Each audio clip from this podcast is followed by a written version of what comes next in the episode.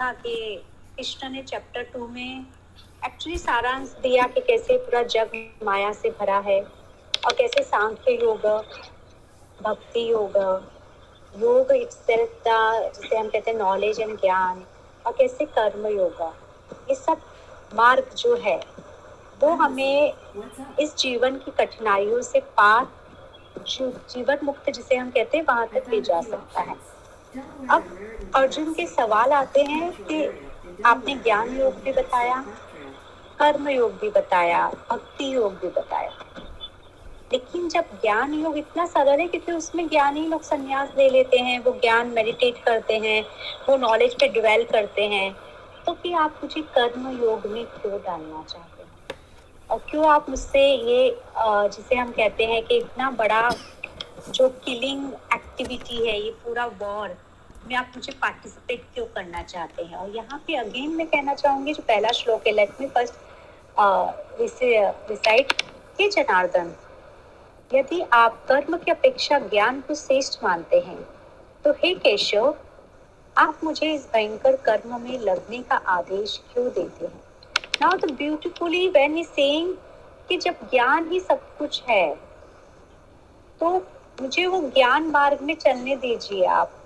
मुझे आप ये कर्मों के मार्ग इस अंधेर नगरी में क्यों डालना चाहते हो? जहाँ पे मुझे अपने डिज़ायर से फाइट करना होगा, जहाँ पे मुझे अपने अटैचमेंट से फाइट करना होगा, मुझे अपने इमोशन से फाइट करना होगा। बल्कि मैं सबसे सिक्योरिट हो जाऊँगा तो फिर ये मुझे तंग नहीं करेंगे, वो बल्कि ज़्यादा सरल है। और जो हम सबको लगता है कि life is so much full of crisis it's better sometime to run away and that's what Arjun is trying to do कि वो भागना चाहता है। क्योंकि इस वक्त उसके सामने बहुत बड़ी समस्या आई है, जहाँ पे उसे अपने आप से फाइट करना है, अपने अवगुणों से फाइट करना है। और वो कह रहा है, इनसे फाइट करने की जगह मैं सिक्लूड हो जाता हूँ, यानी मैं या तो सब कुछ छोड़ दूँ, या फिर सब कुछ जैसा है वैसा ही रहने तो ये जब वो क्वेश्चन पूछ रहा है जनार्दन, यानी जनार्दन वो जो दूसरों को लिबरेट करवाता है कृष्ण वॉज़ द लिबरेटर के जब आप सबको लिबरेट करवाते हो, आपने केशी जैसे राक्षस को भी, जो घोड़े का रूप लेके आता है और जब वो वृंदावन में थे तो उनको मारने की कोशिश करते हैं कि आपने केशी जैसे राक्षस को भी लिबरेट करवा दिया। तो आप मुझ, आपके डिसाइपल को इस कर्म भूमि में, इस कर्म मार्ग पे क्यों उलझाना चाहते हो? मुझे भी ज्ञानियों की तरह सब कुछ रिनाउंस करके जाने की इजाज़त दीजिए। और मैं वहाँ रह सकूँ, इसका मुझे गाइड कीजिए। अब यहाँ पे मैं एग्ज़ाम्पल दूँगी आपको, गौतम बुद्धा एंड देवदत्त का। तो गौतम बुद्धा, अगर हम स्टोरी देखें तो Gautam Buddha was the son of the king and Devadatta king के छोटे भाई का बेटा था, जो गौतम बुद्धा से पहले आया था। तो जब तक गौतम बुद्धा पैदा नहीं हुए थे, ये सबने सोचा था कि बिकॉज़ उनको कोई बच्चा नहीं है तो देवदत्त राजा बनेगा। लेकिन जैसे गौतम बुद्ध आया, पूरी बाजी पलट गई सिद्धार्थ की, क्योंकि अब राजा वो बन सकता था। तो बचपन से ही देवदत्त भी गौतम बुद्धा से जलने लगा, क्योंकि सडनली जो लाड प्यार उसे मिलता था, वो जैसे उससे दूर हो गया, क्योंकि अब राजा का खुद का बेटा आ गया है। तो उसकी तरफ़ राजा का अटेंशन चला गया है।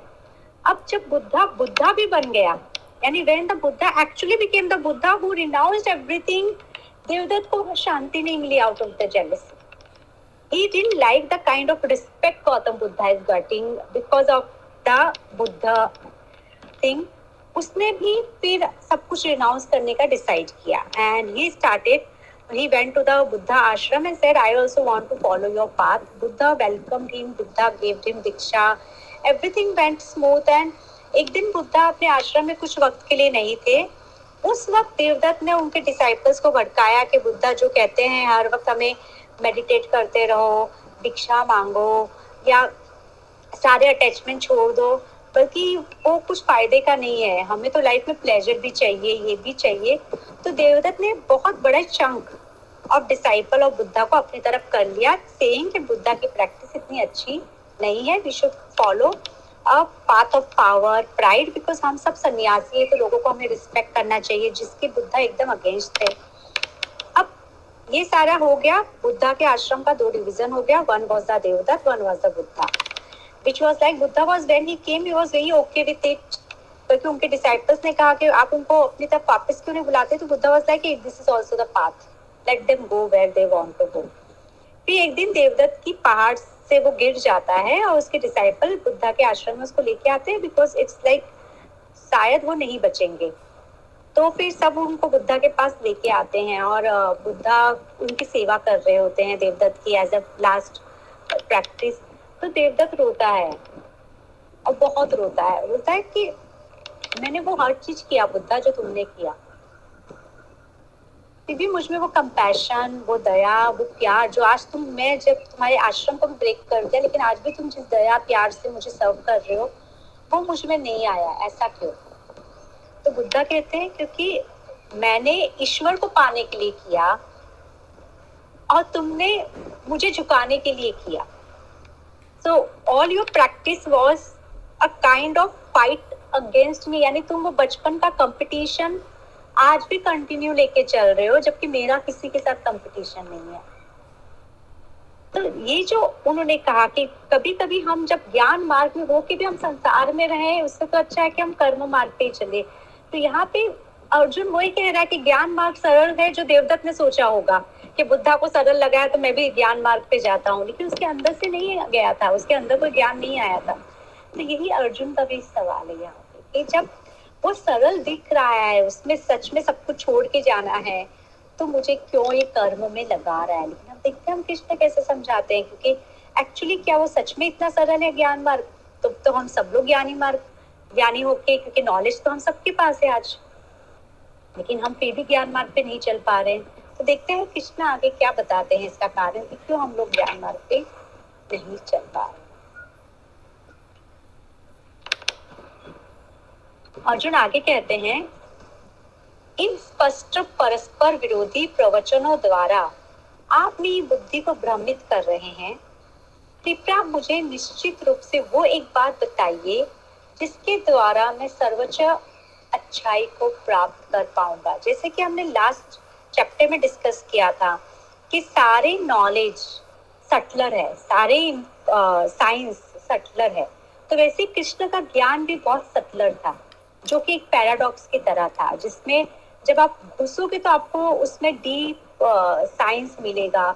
जैसे अगर आप सूरदास के भजन सुनो तो फिर बहुत प्यारी बातें मिलेगी। या अगर मैं आपको सिंपल सा अगर मैं फिल्मी अंदाज में समझाऊं तो एक गाना है, बहुत प्यारा, मेरा कुछ सामान तुम्हारे पास रखा है। अगर आप कभी वो गाने को सुनो, उसमें भी बहुत सटलर वे में बहुत डीप मीनिंग ऑफ़ लाइफ दिया गया है। तो वैसे जब आप भजन सुनते हो, जहाँ पे हम सब कुछ प्रभु को न्यौछारा कर रहे हैं, और फिर हम कह रहे कि प्रभु, सब कुछ आप ही करवा रहे हो, और मुझे तो सिर्फ़ अभिमान दे रहे हो आप, यानी मुझे तो सिर्फ़ आप लोगों की ग्रेटिट्यूड दे रहे हो। जैसे एक भजन है कि मेरा सारा काम आपके द्वार ही हो रहा है। तो करते हो तुम कन्हैया, मेरा नाम हो रहा है। तो it's like you are the doer and still I am named I am famed तो यही चीज़ अब अर्जुन कह रहा है कि ये तुम मुझे उलझा रहे हो अपनी बातों में। तो मुझे कोई इजी तरीका बता दो। मुझे इतना उलझाओ मत कि या तो मैं ये करूँ या वो करूँ। मुझे ये मत बताओ कि लड्डू कैसे बनता है, पेड़ा कैसे बनता है। और राजभोग कैसे बनता है? मुझे तुम ये बताओ कि मुझे खाना क्या है? तो तुम मुझे बता दो, मुझे ज्ञान मार्ग में चलना है, मुझे भक्ति मार्ग में चलना है, या मुझे कर्म मार्ग में चलना क्यों चलना है? तो उसके पीछे क्या तात्पर्य है कि तुम मुझे एक पर्टिकुलर पाथ पे ही भेजना चाहते हो? तो वो मुझे स्पष्ट हो, ऐसे अपनी बातों में घुमाओ मत, मुझे तकलीफ़ मत दो। जैसे एक और स्टोरी है कन्हैया की कि एक चोर कृष्ण को लुटने आता है ये सुन के कि छोटा कृष्ण, बालक कृष्ण बहुत गहना पहनता है। और जब कृष्ण उनके सामने आते हैं तो कृष्ण को देख के वो मोहित हो गया। और कृष्ण पूछते तो मुझे क्यों ढूंढ रहे थे? तो कहता है मैं तुम्हें लुटने के लिए ढूंढ रहा था। तो कृष्णा खुद अपने खजाना उतार के उसे देता है लूट लो। तो कहता है कृष्णा, अब ये खजाना किसी काम का नहीं है। तो जब मैं खुद लूट चुका हूँ। तो वो जो चीज़ है, वहीं पे अब अर्जुन आ चुका है कि I am confuse now what you want me to do and where you want me to go क्योंकि तुम्हारी बातें अब मुझे उलझा रही है, क्योंकि मैं कंफ्यूज हूँ, मैं डिसीज़न नहीं ले पा रहा हूँ, और मुझे डिसीज़न लेने में मदद करो। तो ये उनसे रिक्वेस्ट करता है।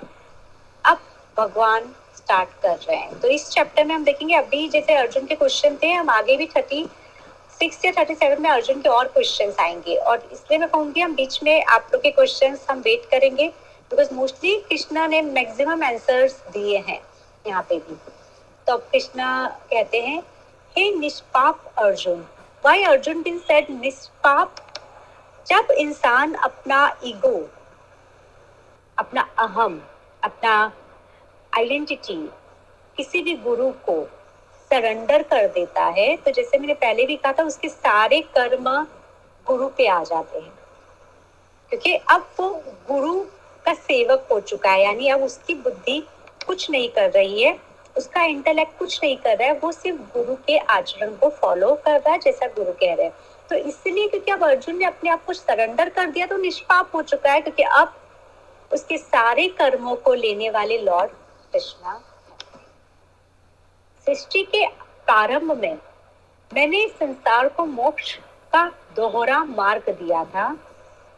ज्ञानी जनों के लिए ज्ञान के द्वारा परमात्मा से मिलन, योगियों के लिए सक्रिय ज्ञान के द्वारा परमात्मा से मिलन। तो उन्होंने कहा कि संसार में एक ही तरीका नहीं है मुझे पाने का। There are multiple schools from which you can reach to me तो एक तरीका मैंने बिल्कुल दिया था कि वो लोग जो बहुत analytical intellectual like a Socrates जो वाकई में जीवन को संक्षेप करना चाहते हैं उसको जैसे हम कहते हैं ना पील ऑफ़ अनियन को कैसे आप अनपिल्ड करते हो वैसे वो जीवन की हर अंश को समझना चाहते हैं हर पहलुओं को समझना चाहते हैं कि आसमान क्यों है तारे क्यों है पंछी क्यों ऐसे उड़ रहे हैं जो जीवन के सार में डीप में डूबना चाहते हैं। जैसे सॉक्रेट कहते थे कि आ, मुझे ये पता है कि मुझे कुछ भी नहीं पता है। तो this is like when they were accepting कि life is full of so much novelty so much change कि आप जितना भी ज्ञान लेना चाहोगे, वो अधूरा ही रह जाएगा। कोई भी अपने आप को संपूर्ण ज्ञानी कभी नहीं कह सकता। क्योंकि यहाँ पे इतना ज्ञान है, क्योंकि जीवन अनलिमिटेड नॉलेज से है।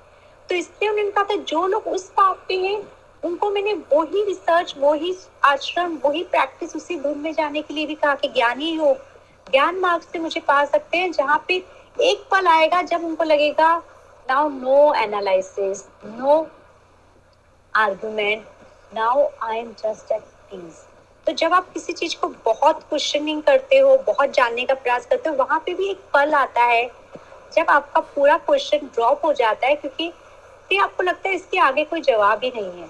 और अब इसके आगे कोई सवाल भी नहीं है, क्योंकि अब मुझे जिस चीज़ के लिए मैं इतना सोच रहा था, इतना विचारधारा कर रहा था, वो प्राप्त हो चुका है। तो ज्ञानियों का मार्ग है जहाँ पे वो एक्चुअली विजडम के उस लेवल पे पहुँच जाते हैं, जहाँ पे कोई विजडम ही नहीं बचता है बनने से आ जाता है। जहाँ पे उनको लगता है कि, या there is nothing then the experience of that oneness तो उनके लिए मैंने वो मार्ग कहा है। मैंने योगियों के लिए, वो लोग जो तपस्या करना जानते हैं, वो लोग जो प्राणायाम, योगा और ध्यान करना जानते हैं जो ध्यान की परम सीमा, यानी जो सालों तक ध्यान कर सकते हैं, जो कंप्लीटली मुझमें डूबना जानते हैं, क्योंकि ध्यान क्या है? ध्यान का भी मतलब हर वक्त उस प्रभु की याद में डूबे रहना है और अपने आप को सूक्ष्म के उस लेवल पे ले जाना है, जहाँ पे आप सांसारिक वस्तुओं से मिनिमल हो जाओ। तो योगियों को मैंने बिल्कुल कहा है कि वो योग अभ्यास करो, जहाँ पे तुम मेरे साथ यूनाइट हो जाओ। जहाँ पे तुम्हारे और मेरे बीच में एक पल का भी डिफरेंस नहीं हो तो वो योग अभ्यास करो जहाँ पे मैं हर पल तुम्हारे साथ और तुम हर पल मेरे साथ हो। तो मैंने उनके लिए वो दो मार्ग बताए हैं। अब कृष्ण आगे बताते कि बिल्कुल जो लोग जो मार्ग में सरलता से जा सकते हैं, उनके लिए वो मार्ग मैंने बताए हैं कि वो उस मार्ग को फॉलो कर सकते हैं। I'm seeing if there's something wrong. अभी उन्होंने बिल्कुल कहा है कि हमें जब हम ज्ञान मार्ग या भक्ति मार्ग पे जाते हैं तो हमें पावर में नहीं हो जाना चाहिए, क्योंकि वहीं पे भटकाव हो जाता है। तो एक स्टोरी है, ये भी संत रामा के किताब में से है कि he was like once I went to the jungle just in search of another guru क्योंकि मुझे लगा मेरे गुरु मुझे ज़्यादा ज्ञान नहीं दे रहे हैं। और वहाँ पे जंगल में मैंने एक व्यक्ति को देखा, जो मुँह से आग निकाल के लकड़ियाँ जला रहे थे। And I got very much impressed by him and मैं बहुत खुश हुआ और मुझे लगा हाँ इनके पास कुछ तो है जो मुझे सीखने को मिलेगा। तो वो बहुत खुश होता है और वो उनके पास रहता है, फिर वो उनको कहता है कि मैं अपने गुरु को भी आपके पास लेके आता हूँ। मुझे लगता है मेरे गुरु को भी आपसे सीखने की ज़रूरत है। तो अपने गुरु के पास वापस जाता है और गुरु को कहता है कि मैंने एक महान संत को मिला हूँ मैं, जो बहुत पावरफुल है और वो मुँह से भी आग निकालते हैं। तो you should also come with me to meet him तो उनके गुरु कहते हैं, चलो मैं भी चलता हूँ। और गुरु उनके साथ जाते हैं जंगल में। तो जब वो संत के पास पहुँचते हैं तो संत अपने सिंहासन से उतर के, अपने आसन से उतर के उसके गुरु के पाँव छूते हैं। और बोलते गुरु जी आप यहाँ पे? तो वो आशीर्वाद देते हैं बोले तुम क्या करते हो आजकल? तो वो बताता है कि मैंने बहुत तपस्या की, बहुत की, और अब मुझमें वो पावर आ गया कि मैं मुँह से आग निकाल सकता। तो गुरु कहते जो काम एक माचिस की तिल्ली कर सकती है वो काम करने के लिए तुमने बीस साल तपस्या की तुमने अपना बीस साल गवा दिया। इसे मुँह से आग निकालने को तुम तपस्या कहते हो तो तुमने तो अपना बीस साल वेस्ट कर दिया लाइफ में क्योंकि तुमने कुछ भी नहीं सीखा। तो वो चीज़ है कि जब हम कोई भी चीज़ में पावर में आ जाते हैं जब हम किसी भी चीज़ को जस्ट और बहुत बार हम भटक जाते हैं क्योंकि हमें लगता है हमें वो आ, लोगों को समझना या लोगों के दृष्टिकोण को या हमें रीडिंग करना आना चाहिए that's not the marg marg is just stay as simple as possible तो सेइंग कि वो भटकना नहीं है, जहाँ पे वो उस चीज़ में भूल जाते हैं, भटकते नहीं है, वो मार्ग है मेरा। केवल कर्मों से, श्लोक फोर, केवल कर्मों से बचने से निष्कर्मता प्राप्त नहीं होती। कर्म का त्याग करने से कोई भी पुण्यता प्राप्त नहीं करता। So earlier he said I have given gyan, gyani the ज्ञान मार्ग, योगी द योग मार्ग. But none of them are free from the karma. So even the jnani has to do the karma of analysis, of understanding, of researching, of getting deeper into the science. That's also karma. Even the yogi, when they are meditating, when they are doing pranayam, they are also doing karma because they are taking the breath still. So it's like even though there are many paths I have taught, but none of them is free from the karma. क्योंकि जब तक हम शरीरधारी हैं, हमें वो तीन गुणों से गुजरना ही होगा, तामसिक रासिक और सात्विक। और जब तक हम उन गुणों में उलझे रहे चाहे हम सात्विक भी गुण फॉलो कर रहे हैं, हम फिर भी कर्मा में हैं। हम इस कर्मा से भाग नहीं सकते। तो ऐसा ही एक आपको शिव पुराण में जब मैंने बताया था कि एक भक्त था जो शिव शिव जी को ही मानता था, और वो शक्ति को बिल्कुल नहीं मानता था, उसे कहते थे शिव ही सर्वस्व है। तो एक बार एक सभा में शिव पार्वती बैठे थे और सब लोग शिव पार्वती की परिक्रमा कर रहे थे। अब उसकी परिक्रमा करने की बारी आई and he was like completely denouncing the fact कि शक्ति या पार्वती का भी उतना ही एग्जिस्टेंस में इम्पोर्टेंस है जितना शिव का है, क्योंकि वो सिर्फ़ ज्ञान को इम्पोर्टेंस मानता था।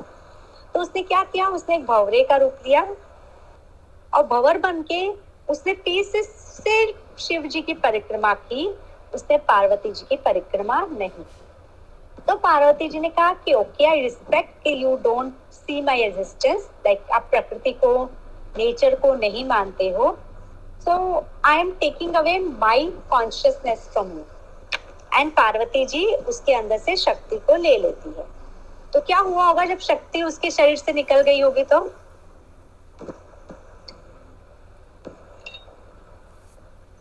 जब उस संत के शरीर से शक्ति निकल गई तो क्या हुआ होगा?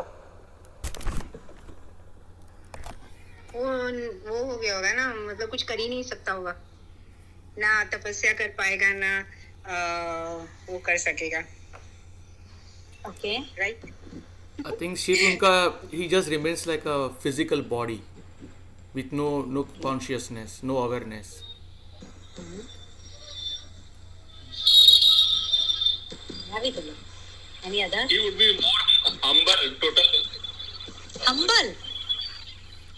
Shakti नहीं है तो he feel Shakti is the prakriti it's not just the power Vijay अभी तक हम लोग शिव अच्छा, अच्छा। प्रकृति प्रकृति पूरा प्रकृति है ना शक्ति सिर्फ़ फ़िज़िकल स्ट्रेंथ नहीं है ना Vijay you have to devise many thing again So sorry. Okay. Then अगर प्रकृति नहीं है तो फिर would be totally logical. Uh, उसमें भक्ति नहीं रहेगी Okay. Any other uh,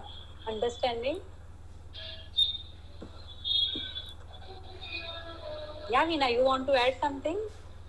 पर वो तीनों गुण नहीं रहे तो डेड बॉडी के समान हुआ ना। Okay. अविना आपको कुछ ऐड करना है? देर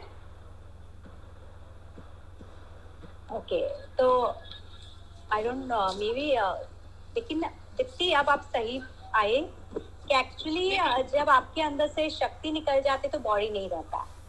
तो आत्मा रहती है सिर्फ़ राइट अगर पुरुष आत्मा है तो शक्ति बॉडी है। तो जैसे ही शक्ति निकल गई, उसका शरीर मिट्टी हो गया। और फिर उसको लगा कि अरे, ये जीवन को अनुभव करने के लिए मुझे शरीर की आवश्यकता है। जीवन ईश्वर को अनुभव करने के लिए मुझे शरीर की आवश्यकता है, यानी मुझे प्रकृति की आवश्यकता है। और फिर वो प्रकृति से क्षमा माँगता है, पार्वती जी से क्षमा माँगता है। और वो वापस से अपने शरीर रूप में आता है। तो वही है कि हम भृंगी ऋषि की कथा है? हाँ? भृंगी ऋषि भृंगी ऋषि की कथा नाम नहीं याद है रीमा जी बिल्कुल नहीं हाँ याद वो भवन बन जाते हैं ना शायद हाँ। वही भृंगी ऋषि। हाँ, नहीं तो पर चालीसा में तो शंकराचार्य का नाम हाँ लेकिन नहीं यार लेकिन शंकराचार्य की नहीं है इतना मुझे पता है। तो वो ऋषि का नाम मुझे नहीं पता तो हो सकता है रीमा जी राइट बोल रही हो लेकिन यही है कि मेन कि जब हम ज्ञानी या हम योग मार्ग की बात करते हैं कि उन्होंने कहा, कोई भी मार्ग आप ले लो। किसी भी मार्ग में कर्म तो करना ही है। तो अगर आप ज्ञान में भी हो, जब तक आप उस ज्ञान को प्रैक्टिस में नहीं लाओगे विजडम नहीं मिलेगा। प्रैक्टिस में लाने के लिए भी आपको कर्म करना होगा, अनुभव करना होगा कि अच्छा मैंने सीखा है कि कंपैशनेट होने से बहुत पीस मिलता है। तो मुझे दिखाना होगा, कहीं ना कहीं तो वो वक्त आएगा जब मुझे अपना देखना होगा कि मुझे कंपैशनेट है या नहीं है। तो वो भी कर्म के द्वारा ही आपको पता चलेगा। अगर आप योगी भी हैं, तब भी आपको योग माध्यम में भी आपको ईश्वर को प्राप्त समझने के लिए भी कर्म करना ही होगा। तो उन्होंने यही कहा कि कोई भी ऐसा वक्त नहीं है जब कर्म नहीं करना होता, बल्कि जो लोग कर्म से भागते हैं, वो एक नंबर के आलसी लोग हैं। और ऐसे लोगों से बिल्कुल बचना चाहिए जो मार्ग में आते हैं, लेकिन उनको आलस होता है, उनको कुछ करना नहीं होता, इसलिए वो कहते हैं कि अरे मैं तो मेडिटेट कर रहा हूँ, अगर मैं तो भक्त हूँ। जैसे अभी recently I think I said last time I got the person send by the parents जो कुछ भी नहीं करता, आठ साल से वो घर पे बैठा है। और मैंने पूछा, क्या करते हो दिन भर? तो बोलते हैं यूट्यूब देखता हूँ, फिर और क्या करते हो? नीचे घूम के आ जाता हूँ, दोस्तों से बातचीत करता हूँ। और और स्पिरिचुअल प्रैक्टिस क्या करता है? क्योंकि वो अपने आप को साईं बाबा का भक्त बताता है। मैंने कहा अच्छा अच्छी बात है तो स्पिरिचुअल प्रैक्टिस क्या करते हो? तो इज़ लाइक कि नथिंग ना के प्रणाम करता हूँ। तो अगर आपने देखा तो ऑन द नेम ऑफ़ कि मैं स्पिरिचुअल बन चुका हूँ इज़ डूइंग नथिंग बल्कि वो यूट्यूब में ये सब में टाइम तो ये जो है उससे कितना सावधान होने कहते हैं कि जो लोग स्पिरिचुअलिटी के नाम पे लेजीनेस हो जाते हैं लाइफ के इश्यू से बचना चाहते हैं रिस्पॉन्सिबिलिटी से बचना चाहते हैं बल्कि बहुत से आश्रम में ऐसे लोग चले जाते हैं जिनको कुछ नहीं करना होता है। And they just want to be easy they just want to enjoy on the name of spirituality जो कि कृष्णा सावधान कर रहे हैं कि लेजीनेस स्पिरिचुअलिटी नहीं है। Laziness in any form is not spirituality वो गुनाह है। तो आपको लेजी नहीं बनना है। आपको कार्मिक बनना है। आपको उस चीज़ में कार्य करना है। आपको सेवा करना है। आपको उनसे विमुख नहीं होना है।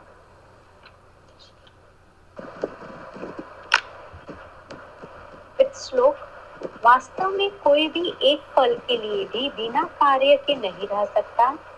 प्रकृति जनित गुणों से प्रेरित सभी जन चाहे, अनजाने, अनचाहे कार्य करने के लिए बाध्य है। तो even if we do nothing हम अगर अपना बेसिक खाना खा रहे हैं, या हम वॉशरूम यूज़ कर रहे हैं, या हम सो रहे हैं या हम रीडिंग कर रहे हैं, या हम मेडिटेट भी कर रहे हैं, हम पूजा पाठ कर रहे हैं, वो सब कोई ना कोई कर्म है। या हम डे ड्रीमिंग ही कर रहे हैं, वो भी कर्म है। तो हम जब तक कुछ ना कुछ एक्शन में हम कर्म में बंधे हुए हैं, और वो कर्म करते रहना उतना ही ज़रूरी है, जितना भक्ति करना ज़रूरी है, जितना योग, तपस्या करना ज़रूरी है।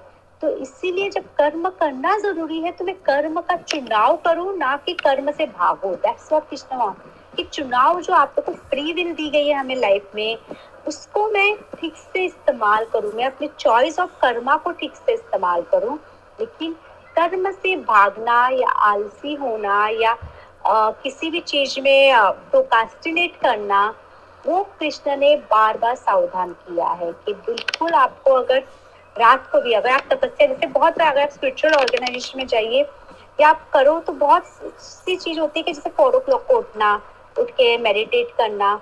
और बहुत से लोग होंगे जो बोलेंगे, हमसे तो फोर ओ क्लॉक को उठा ही नहीं जाता, भाई हम तो छह बजे ही उठ सकते हैं, चलेगा क्या? लेकिन यही होता है, क्योंकि उनको स्पिरिचुअलिटी भी चाहिए, अपनी शर्तों पे चाहिए। उन्हें ज्ञान भी चाहिए, लेकिन अपनी शर्तों पे चाहिए कि भाई हम जब चाहें, तब हम पूजा पाठ करें। उसको कि वो क्या कहते हैं रिस्ट्रिक्शन कि भाई हमें तो रिस्ट्रिक्शन में रहना नहीं पसंद। मैंने कहा, ठीक है, कल से आपको कुछ भी खाने देंगे, आप खा सकते हो क्या? आपको कहीं पे भी सोने देंगे, आप सो सकते हो क्या? तो वो रिस्ट्रिक्शन भी क्यों है लाइफ में कि भाई मुझे सोने के लिए एक पर्टिकुलर तरीका ही चाहिए, एक पर्टिकुलर काइंड ऑफ़ फ़ूड भी चाहिए? तो अगर लाइफ में रिस्ट्रिक्शन नहीं चाहिए तो वो भी वो व्यक्ति होना चाहिए जो वाकई में हर परिस्थिति में खुश है। तो वो बोल सकता है, मुझे रिस्ट्रिक्शन नहीं चाहिए। तो यहाँ पे कृष्ण यही कह रहे हैं कि सिर्फ़ स्पिरिचुअलिटी के नाम पे अपने आप को मत बांधो या अपने आप पे इम्पोज मत करो। जैसे अभी रिसेंटली एक फीमेल मेरे पास आई थी एंड शी इज़ लाइक कि नम्रता, मुझे आया ना, आप, आपको जो भी करना है ना, आप सबकॉन्शियसली कर दीजिए। मुझे कुछ करने को मत बोलिए आप। दीपक, जलाओ या ये करो। आपको जो भी करना है, आप चलो तो मैं रोज आ जाऊँगी। आप मेरे अंदर कुछ भी कर दीजिए। But don't ask me to do anything practically मैंने कहा, फिर यही बोलूँगी, मत आओ तुम। तो फिर वैसा कोई भी चीज़ नहीं है कि जो सिर्फ़ जादू टोने से किया जा सके। You have to do something practically to get into that junction also तो वो चीज़ के लिए कृष्ण मना कर श्लोक छह, वो व्यक्ति जो बलपूर्वक कमेंद्रियों का नियंत्रण करता है, परंतु जिसका मन इंद्रिय विषयों के विचारों में घूमता है, उसे पाखंडी कहा जा सकता है। और स्वयं को धोखा देता है। तो दिस इज़ वेरी ब्यूटीफुल कि जैसे कि हमने देवदत्त और गौतम बुद्धा में देखा कि देवदत्त फिर भी, क्योंकि उसको पावर की लालसा थी, उसको रिस्पेक्ट की लालसा थी, उसको ये था कि सब लोग मेरे पास आ जाए, सारे डिसाइपल्स मेरे पास आ जाए कि जब आप स्पिरिचुअल होते हैं भी आपके माइंड में आपके हर वक्त एक्विजिशन चलता रहता है प्लेजर चलता रहता है, आपको बिल्कुल कि अच्छा मैं ऐसे जाओ या आपको प्रोटेक्शन कॉन्शियसनेस हो जाते हो आप कि अरे मेरी लाइफ को कुछ होना नहीं चाहिए, अरे मेरी तबीयत खराब नहीं होनी चाहिए, अरे मैं ये करूँगा तो शायद मेरी फ़िज़िकल बॉडी को डिस्कम्फर्ट होगा। तो यानी जब आप डिस्कम्फर्ट से घबरा रहे हो किसी भी टाइप के आप किसी भी तरह की परेशानियों से घबरा रहे हो। और फिर आप कहते हो, अरे, मैं तो भक्ति करना चाहता हूँ। मैं तो अपने आप को समर्पण करना चाहता हूँ। समर्पण भक्ति का मतलब है कि भाई राह में पत्थर भी आ जाए तो चलेगा, अग्नि भी आ जाए तो चलेगा, मेरा शरीर बीमार होके मर भी जाए तो चलेगा। उसी मार्ग में जाना है ना मुझे? तो उस मार्ग में ही जाना है तो वहाँ पे मौत कितने जाने जो बुज़ुर्ग, पहले क्यों चार धाम बुज़ुर्ग लोग करते थे? मेन फिलोसफी था कि वहाँ पे मृत्यु हो जाएगा तो मोक्ष मिल जाएगा। और बहुत से लोग एक्चुअली ओल्ड एज में जब हम लोग गए थे चार धाम के लिए, केदारनाथ, बद्रीनाथ तो वहाँ पे जो हमारे गाइड थे, उन्होंने कहा एक्चुअली बहुत बुज़ुर्ग लोग आते हैं और वो पूरी उम्मीद लेके आते हैं कि इस धाम में हमारी मृत्यु हो जाए तो बहुत ही अच्छा होगा, कि हमें प्रभु के द्वार मिल जाएँगे। तो ये है कि जब हम सच में अपने आप को न्यौछावर कर चुके या मतलब सरेंडर कर चुके अपनी डर किस बात का, अपनी हेल्थ का फिर डर किस बात का? अपने स्टेटस का डर किस बात का? कंफर्ट का डिस्कम्फर्ट का या मौसम का डर किस बात का? मौसम हमारे कंफर्ट में होगा। क्योंकि जब तक मौसम होगा, यानी हम फिर हिपोक्रेट्स है। क्योंकि सुविधा के हिसाब से तो कोई भी चाहेगा कि भाई मेरी सुविधा के हिसाब से मैं टेंपल विज़िट करूँ। मेरी सुविधा के हिसाब से मैं यहाँ पे जाऊँ। स्पिरिचुअलिटी तो वो है ना, जहाँ पे आप दिल से जाए, भक्ति से जाए, अपनी सुविधा ना देखे कि बस मुझे आज जाने का मन कर रहा है तो मैं जाऊँगा। बाकी संभालने वाले तो ईश्वर है। उसको मुझे बीमार करना होगा तो मैं बेस्ट मौसम में भी जाऊँगा तो मुझे बीमार कर सकता है। उससे मुझे अच्छा रखना होगा तो मुझे अच्छा रख सकता है। तो उसी पाखंडी लोगों से कृष्ण बचने के लिए कह रहे जो से ऊपरी तौर पे बोलते हैं, हम तो भक्ति करना चाहते हैं, हम तो सेवा करना चाहते हैं, हमें तो किसी भी चीज़ में इंटरेस्ट नहीं है, लेकिन जब मौका आता है तो भाग जाते तो I give you another example कि एक बार साईं बाबा के पास एक भक्त आता कहता है मतलब वो एक व्यक्ति आता है, भक्त नहीं होता है, एक व्यक्ति साई बाबा के बहुत गुणगान सुन के आता है। वो आके बाबा को सीधे कहता है, बाबा, मुझे तत्व ज्ञान चाहिए। तो बाबा स्माइल करते बोले, कोई बिरला ही आता है जो आके तत्व ज्ञान माँगता है? मोस्टली तो मेरे यहाँ पे आके लोग कोई बच्चा मांगते हैं, कोई प्रोग्रेस मांगते हैं, कोई मैरिज मांगते हैं।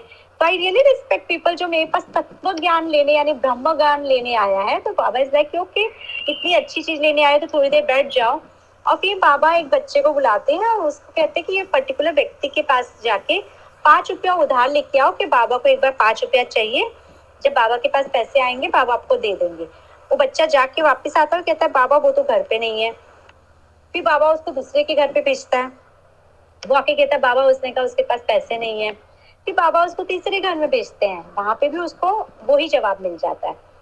और वो व्यक्ति जो बाबा से ज्ञान लेने आया, वो वहीं पे बैठा है। फिर वो बोलता है कि, बाबा, मुझे लेट हो रहा है, आप मुझे जल्दी तत्व ज्ञान दीजिए, मुझे ब्रह्म ज्ञान दीजिए। तो बाबा कहते, बेटा वही तो देने की कोशिश कर रहा हूँ।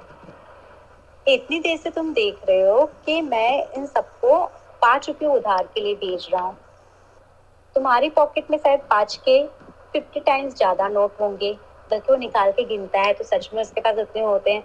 मतलब तब भी तुमने उसमें से पाँच रुपया मुझे उधार देने की भी हिम्मत नहीं हुई कि कहीं तुम्हारा पैसा तुम्हें वापस मिलेगा या नहीं मिलेगा। तो तुम इस, जब तक तुम इन मोहों में, इस लालच में ही उलझे रहोगे, वो ज्ञान तुम कैसे पा सकोगे? क्योंकि उसके लिए तो अपने मन से अटैचमेंट ग्रीड को त्यागना होगा ना।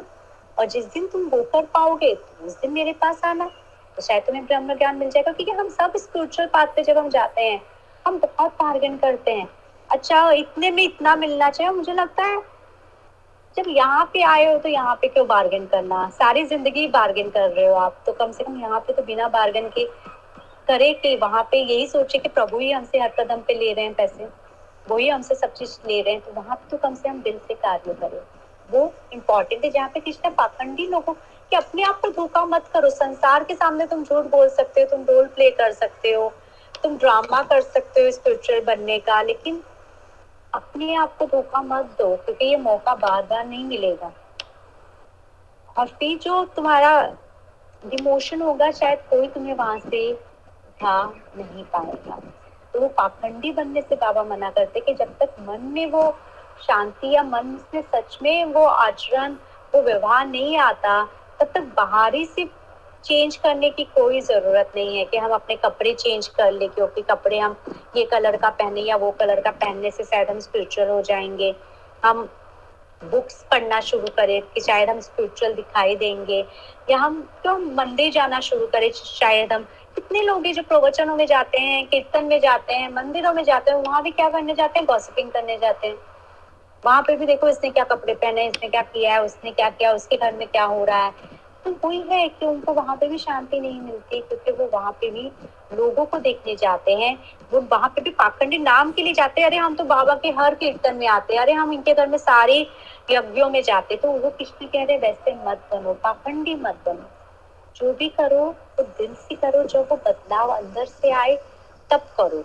नहीं तो वो करने की आवश्यकता नहीं है। अपने आप को स्पिरिचुअल बोलने की आवश्यकता नहीं है, आप उससे बहुत दूर श्लोक सेवन, परंतु हे अर्जुन, वो मनुष्य अत्यधिक सफल होता है जो मन द्वारा इंद्रियों को अनुशासित करके अनाशक्त होकर अपनी कमेंद्रियों को ईश्वर से संयुक्त करने वाले कार्यों के पद पर दृढ़ता से लगाए रखता है।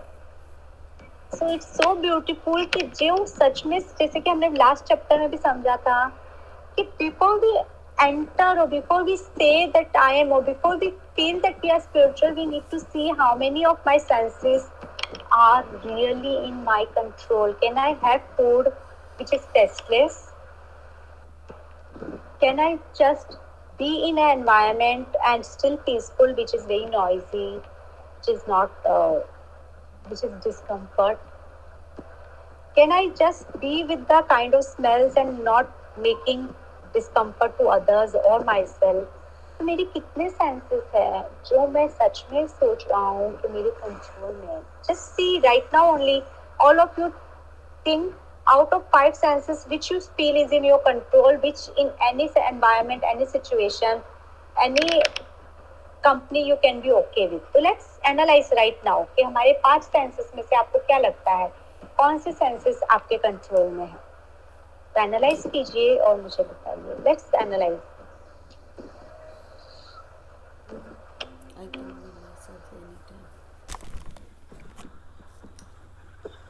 I think uh, vision is the uh, most controllable. I wouldn't say कि all the senses are controllable. Vision है ना, at least you know you can close your eyes and oh. you know Oh. turn away from the sight. Okay okay Vijay इस पे है ना ये कुंदानंद ने बहुत अच्छा एग्जांपल दिया है अपने किताब में ऑन भगवत गीता उन्होंने कहा कि दो भाई थे जो प्रवचन के लिए जा रहे थे कहीं पे रास्ते में बरसात आई तो उन्होंने एक घर में आश्रय लिया और फिर उनको रियलाइज़ होता है कि वो एक्चुअली ब्रोथल है और वहाँ पे डांस चल रहा है तो एक भाई कहता है कि नहीं नहीं, मैं इधर तो आश्रय भी नहीं ले सकता, मैं तो बरसात में भीग कभी उस प्रवचन में जा रहा हूँ, मैं ऐसी जगह पे नहीं रुक सकता। और वो निकल जाता है, वो भीगते हुए प्रवचन में पहुँच जाता है। दूसरा बोलता है कि जब तक बरसात नहीं रुकती, मैं यहीं पे रुकता हूँ। नाउ जो ब्रोतल में रुकता है, वो वहाँ पे रुक के भी वो सोचता रहता है कि आज गुरु जी क्या सिखा रहे होंगे, आज गुरु जी क्या बता रहे होंगे, और वो उसको विजुअलाइज करता रहता है। और जो प्रवचन में पहुँच गया, वो सोचता रहता है, अभी तो वो मज़े ले रहा होगा, वो डांसर्स को देख रहा होगा, वो उनके साथ हो रहा होगा। और फिर उनके दोनों की सडन डेथ हो जाती है। तो वो जो गुरु का प्रवचन सुन रहा होता है, उसको यमदूत लेने आते हैं नर्क के लिए। जो ब्रोथल में होता है, उसको देवदूत लेने आते हैं। तो वो कहता है, गलत फहमी हो गई आप लोग को। मैं तो गुरु जी के पास था, ये था वो ब्रोथल में था। तो कहता फिर भी वो मन से, तन से और अपने विजन से वो गुरु के प्रवचन में था। और तुम गुरु के प्रवचन में होते हुए भी तुम ब्रोथल में बैठे थे। तो vision is not also controllable ना? मैं आँखें बंद करके तो कुछ भी विजुअलाइज कर सकती हूँ। मैं शायद जो देख रही हूँ, उससे भी अगली विजुअलाइज कर सकती हूँ। तो even that should be control है कि जब भी मैं आँखें बंद करूँ सिर्फ़ प्रभु ही दिखाई दो। दैट्स द विजन तो वो लाइट ही दिखाई दो। That's the vision okay anyone जिनको लगता है कि they can control the vision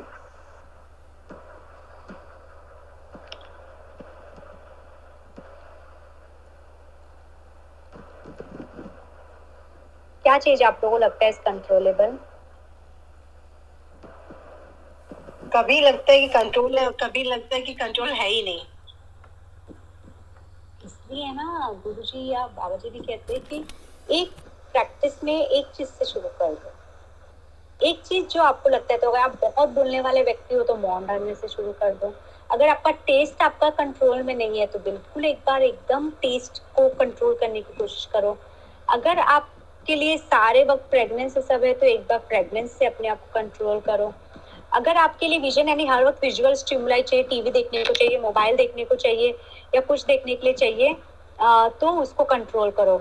please team members को कह दीजिएगा 15 मिनट्स के बाद किसी को भी एंट्री नहीं दी जाएगी। तो अगर कोई भी 15 मिनट के बाद लेट आने की कोशिश करता है भगवत गीता क्लास में तो उनको एंट्री नहीं दी जाएगी। तो इसीलिए वो चीज़ को कंट्रोल करना बहुत जब हम है कि एक चीज़ से शुरू करो। तो कृष्ण पहले कह रहा है, पहले अपने सेंसेस को कंट्रोल करो। फिर देखो कि किस किस चीज़ पे आपकी डिपेंडेंसी है, उस डिपेंडेंसी को, उस अटैचमेंट को कंट्रोल करो। अपने डिजायर्स को ऑब्ज़र्व करो, उसको मिनिमल उसको कंट्रोल करो। जब ये सब चीज़ आप कर पाओगे तब कहीं जाके आप अपने आप को योगी यानी तब आपके कर्म में कंट्रोल आएगा। और दूसरा जो यहाँ पे वो कहते हैं कि ईश्वर से संयुक्त करने वाले कार्यों के पद पे दृढ़ता से लगाए रखता है।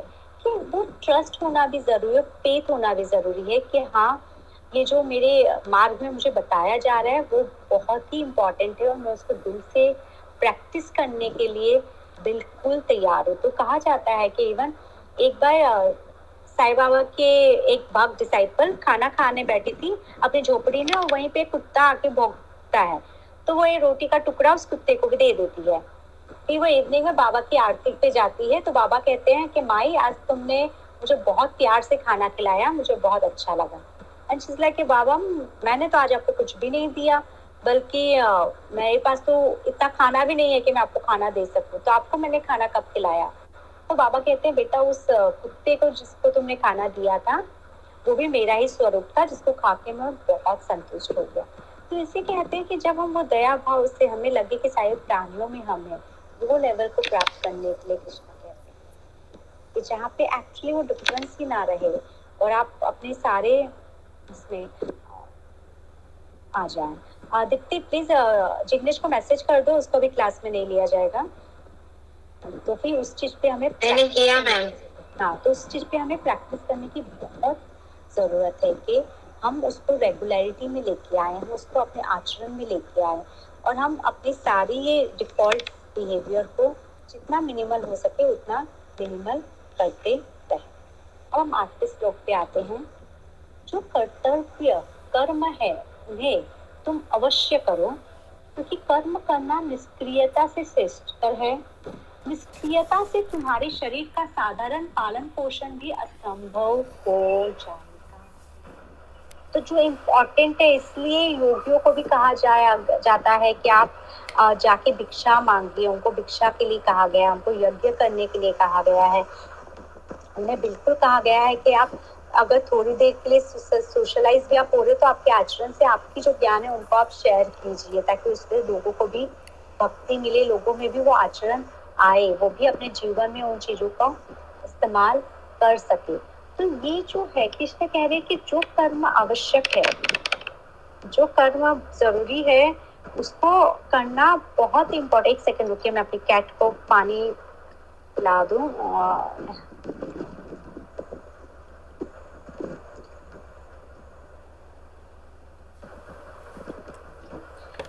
मैम गैब्रियल आई है। हाँ गैब्रियल आई है और अभी उसको पानी पीना है ग्लास में तो उसको मैं पानी पिला दूँ उसे।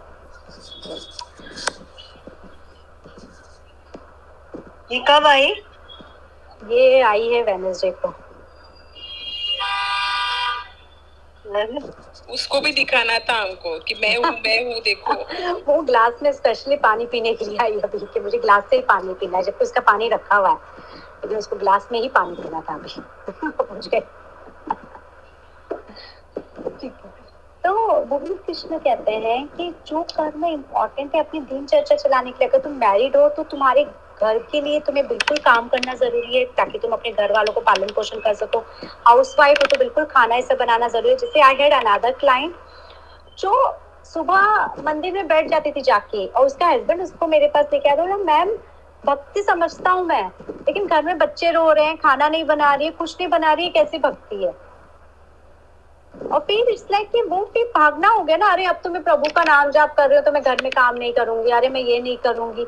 तो वो चीज़ से किस पे मना कर रहे हैं कि तुम्हारी जो रिस्पॉन्सिबिलिटी है as a wife as a husband as a kid अगर तुम स्टूडेंट हो तो पढ़ाई करना, तुम्हारा कर्म बनता है तो वो कर्म करना भी ज़रूरी। योगानंद जी ने स्टडी छोड़ दी थी।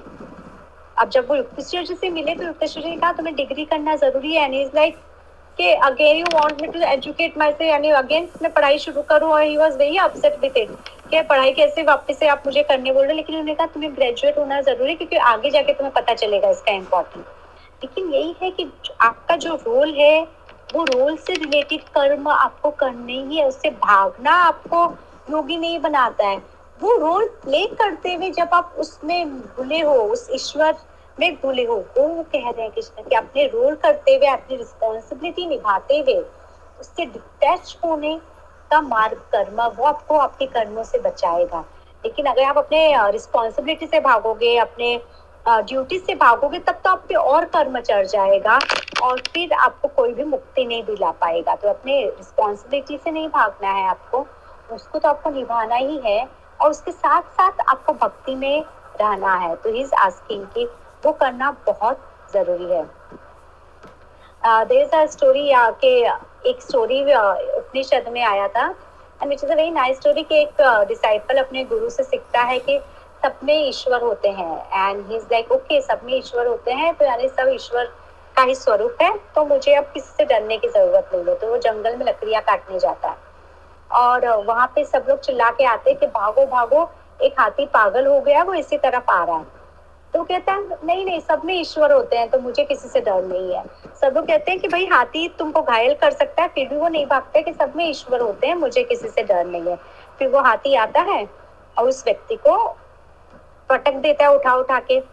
फिर उसके कुछ लोग उसको लेके उसके गुरुजी के पास आश्रम में पहुँचते हैं। तो गुरुजी पूछते हैं, बेटा, जब सब बोल देते हैं कि पागल हाथी आ रहा है, भागो भागो तो तुम क्यों नहीं भागे? बोले, गुरुजी, आपने तो कहा था सब में ईश्वर को देखो। बोला गुरुजी कहते बेटा ये बात तुमको पता है उस हाथी को नहीं पता थी ना तो use your intellect accordingly you can't say कि सब में ईश्वर देखो इसलिए मैं लायन के सामने जाके खड़ा हो जाऊँगा when you have to perform the karma you can use this logic but you can't use the same logic and expect the other to use the same logic who are not on that education तो अगर कोई बच्चे ने engineering किया है उसको आप अपना कंप्यूटर ठीक होने दोगे अब सब में ईश्वर है, बोल के आप एक छोटे बच्चे को अपना कंप्यूटर ठीक होने नहीं दे दोगे। तो वो चीज़ जो हमें इंटेलेक्ट भी यूज़ करना है कि कौन किस कार्य के लिए भी इम्पोर्टेंट है, वो भी हमें समझने की बहुत ज़रूरत है। Next ninth shloka. सांसारिक व्यक्ति ऐसे कर्मों में बंधे होते हैं, जो यज्ञ के रूप में किए जा रहे कर्मों से भिन्न होते हैं। हे यज्ञ की भावना रखकर तुम अनाशक्त होकर प्रयास करो, कर्मों को आहुतियों के रूप में अर्पण करो। ब्यूटीफुल स्ट्रोक के sacrifice yourself and just burn all your karma as a ahuti तो जितने भी तुम्हारे कर्मा है, उसको आहुतियों में अर्पण कर दो। अपने आप को हमें अर्पण कर दो। और जस्ट डू यज्ञ, यानी just do service without any expectation service to the society service to the existence तो जैसे पाँच तरह की सर्विस हमारे शास्त्रों में दी गई है। पितृ यज्ञ कि जब भी आप तर्पण करते हो, बल्कि बहुत से लोग साउथ में एवरी डे तर्पण करते हैं। यानी जल को लेके पितरों को जो अर्पण किया जाता है, वो तर्पण साउथ में एवरी डे किया जाता है। जब हम लोग यहाँ पे गए थे केदारनाथ, बद्रीनाथ के ट्रिप में तो we were the huge group और उसमें कुछ साउथ इंडियंस लोग भी थे।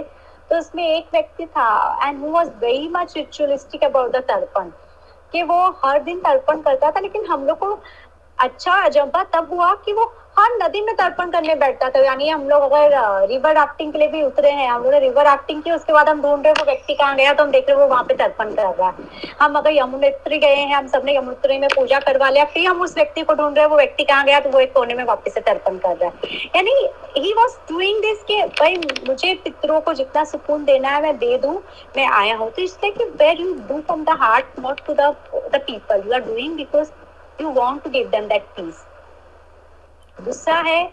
न्यू यज्ञ जहाँ पे आप गरीबों को खाना खिलाते हो या लेस प्रिविलेज लोगों को करते हो, क्योंकि अन्न दान जो होता है सबसे बड़े दान में आता है। क्योंकि पूरी प्रकृति अन्न से चलती है, चाहे जानवर हो, पशु हो व्यक्ति हो कि, उनके जीवन को आधार अन्न से मिलता है। तो गरीबों को खाना खिलाना भी उसी तरह के यज्ञ में आता है जो हमें रोज करना चाहिए। भूत यज्ञ। जब हम जानवरों, पक्षी कीड़े मकोड़े इन सबको खाना खिलाते हैं तो ये भूत यज्ञ में आता है, क्योंकि ये यज्ञ क्यों दिया गया होगा? अगर आप सोचो कि जब हम पितृ यज्ञ करते हैं pitri yagya is something where we are expressing gratitude to the people who been on earth क्योंकि आज हम अर्थ पे जो भी एक्सपीरियंस कर रहे हैं it's something a privilege we got because of those people जिन्होंने इस प्रकृति को हमसे पहले पाला है, या जिसने हमारी फैमिली को हमसे पहले पाला है। और ये एक ग्रेटिट्यूड है। जब हम न्यू यज्ञ करते हैं, हम समाज वो अंडर प्रिविलेज के लिए क्यों हम उन्हें खाना खिला रहे क्योंकि वो भी मेरे ही वातावरण का हिस्सा है। वो तुप्त होंगे तो समाज में सब तुप्त होंगे। हम जानवरों को, पक्षियों को एंट को क्यों यज्ञ दे रहे हैं? क्योंकि ये लोग इकोसिस्टम को बैलेंस कर रहे हैं। जब ये इकोसिस्टम को बैलेंस नहीं करेंगे तो सोसाइटी या हम एनवायरमेंट नष्ट हो जाएगा। तो हम उन्हें अपना ग्रेटिट्यूड बता रहे हैं। Now coming to the dev yagya जहाँ पे हम हवन करते हैं, आहुतियाँ चढ़ाते हैं तो ये हम क्यों चढ़ा रहे हैं? क्योंकि हम ये एनवायरमेंट एलिमेंट्स प्लैनेट्स और इसके अबोव जो सेलेस्ट्रियल बॉडीज हैं, हम उनको ग्रेटिट्यूड दे रहे हैं जो इस पूरी सृष्टि को कहीं ना कहीं पाल रहे हैं, सृष्टि का संरक्षण कर रहे हैं। तो हम उन पे अपना ग्रेटिट्यूड एक्सप्रेस कर रहे हैं थ्रू हवंस ब्रह्म यज्ञ सरेंडरिंग जहाँ पे हम अपनी आत्मा को यज्ञ स्वरूप प्रभु को अर्पण तो ये जो फोर एंड फिफ्थ यज्ञ है, ये मोस्टली अगर हम देखा जाए तो ये ब्राह्मणों को आता है। और फोर्थ यज्ञ बहुत इंपॉर्टेंट है, हवन के, हवन क्रिया रोज करना, क्योंकि उसके बाद ही जब आप आहुतियाँ दे के अपने कर्मों को नष्ट करते हो, तब जाके वो वक्त आता है जब आप कहते हो कि अब ये सोल जैसा आपने मुझे दिया था, वो उतना ही प्योर हो चुका है। और अब ये प्योर सोल में वापस से आपको अर्पण करता है कि जब तक हमारे अंदर इम्प्योरिटीज होगी हमारे डिज़ायर ग्रेड्स या बेसिक कर्मा रहे होंगे, हम अपने आप को अर्पण नहीं कर सकते। तो जब हम देव यज्ञ में अपने सारे कर्मों को आहुतियाँ दे दे, उसके बाद ही हम ब्रह्म यज्ञ कर सकते हैं, जहाँ पे हम फाइनली खुद को सरेंडर करें, क्योंकि इसके बाद ही हम जीवन मुक्त हो जाते हैं, यानी हम इसी जीवन में स्वर्ग या सेल्वेशन या निर्वाणा उसको अनुभव कर पाते हैं। और जैसे मैंने कुछ दिन पहले एक स्टोरी डाली थी कि जहाँ पे एक लड़के अपने फादर को कहते कि मैं टेंपल नहीं जाऊँगी क्योंकि वहाँ पे सब बहुत गॉसिपिंग करते हैं सब एक दूसरे की बुराई करते हैं। और फादर भी उसे बिल्कुल बोलते हैं कि एक ग्लास में वाटर लो और पूरे टेंपल का राउंड लगाओ लेकिन ग्लास में से पानी की बूंद नहीं गिरनी चाहिए। And keep chanting the divine name लड़की बिल्कुल करती है and she comes to the father कि यार वाटर भी नहीं गिरा and I enjoyed father is like hey, go to the temple also. Just the way you did now. You just focus on that because connect yourself to the soul, surrender your soul to the divine. तो कोई भी अड़चन नहीं बनेगा। अब हम आते हैं टेंथ टू ट्वेल्व जो है, वो श्लोकास में बोलूँगी क्योंकि ये तीन श्लोकास में प्रजापति, अब प्रजापति कौन होते थे? जब सृष्टि बनी तो कहते हैं प्रजापति बनाए गए थे, सृष्टि के पालन करता। और आज भी जो हम उपनिषद में ये सब में पढ़ते हैं मनुष्य उसमें प्रजापति के द्वारा दिए गए रूल्स हैं जो लाइफ में फॉलो करने चाहिए। ताकि अगर हम वो फॉलो करेंगे तो हम ये लाइफ को सही मार्ग से जीते हुए प्रभु के पास पहुँच सकते हैं। तो टेंथ इलेवेंथ ट्वेल्थ ये जो तीन श्लोकास हैं, ये प्रजापति द्वारा कृष्ण बताते हैं। संसार को बताया गया था मार्ग, प्रभु के पास पहुँचने का। देखते हैं क्या मार्ग है। प्रजापति प्रजा या मनुष्य के सृष्टिकर्ता के रूप में ब्रह्मा ने कल्प के आदि में यज्ञ सहित मानव जाति को रचकर कहा, इसके द्वारा तुम वृद्धि को प्राप्त हो ये तुम्हारी लालसाओं के लिए कामधेनु के समान हो। श्लोक ग्यारह, इस यज्ञ के साथ देवता का ध्यान करो और वे देवता भी तुम्हारा चिंतन करें। इस प्रकार एक दूसरे के साथ आदान प्रदान स्थापित करके तुम परम उत्तम को प्राप्त करोगे।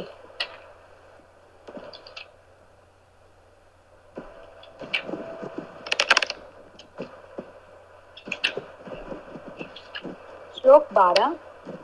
यज्ञ द्वारा देवताओं से एकात्मकता स्थापित करने से वे निश्चिंत तुम्हें इच्छित उपहार प्रदान करेंगे।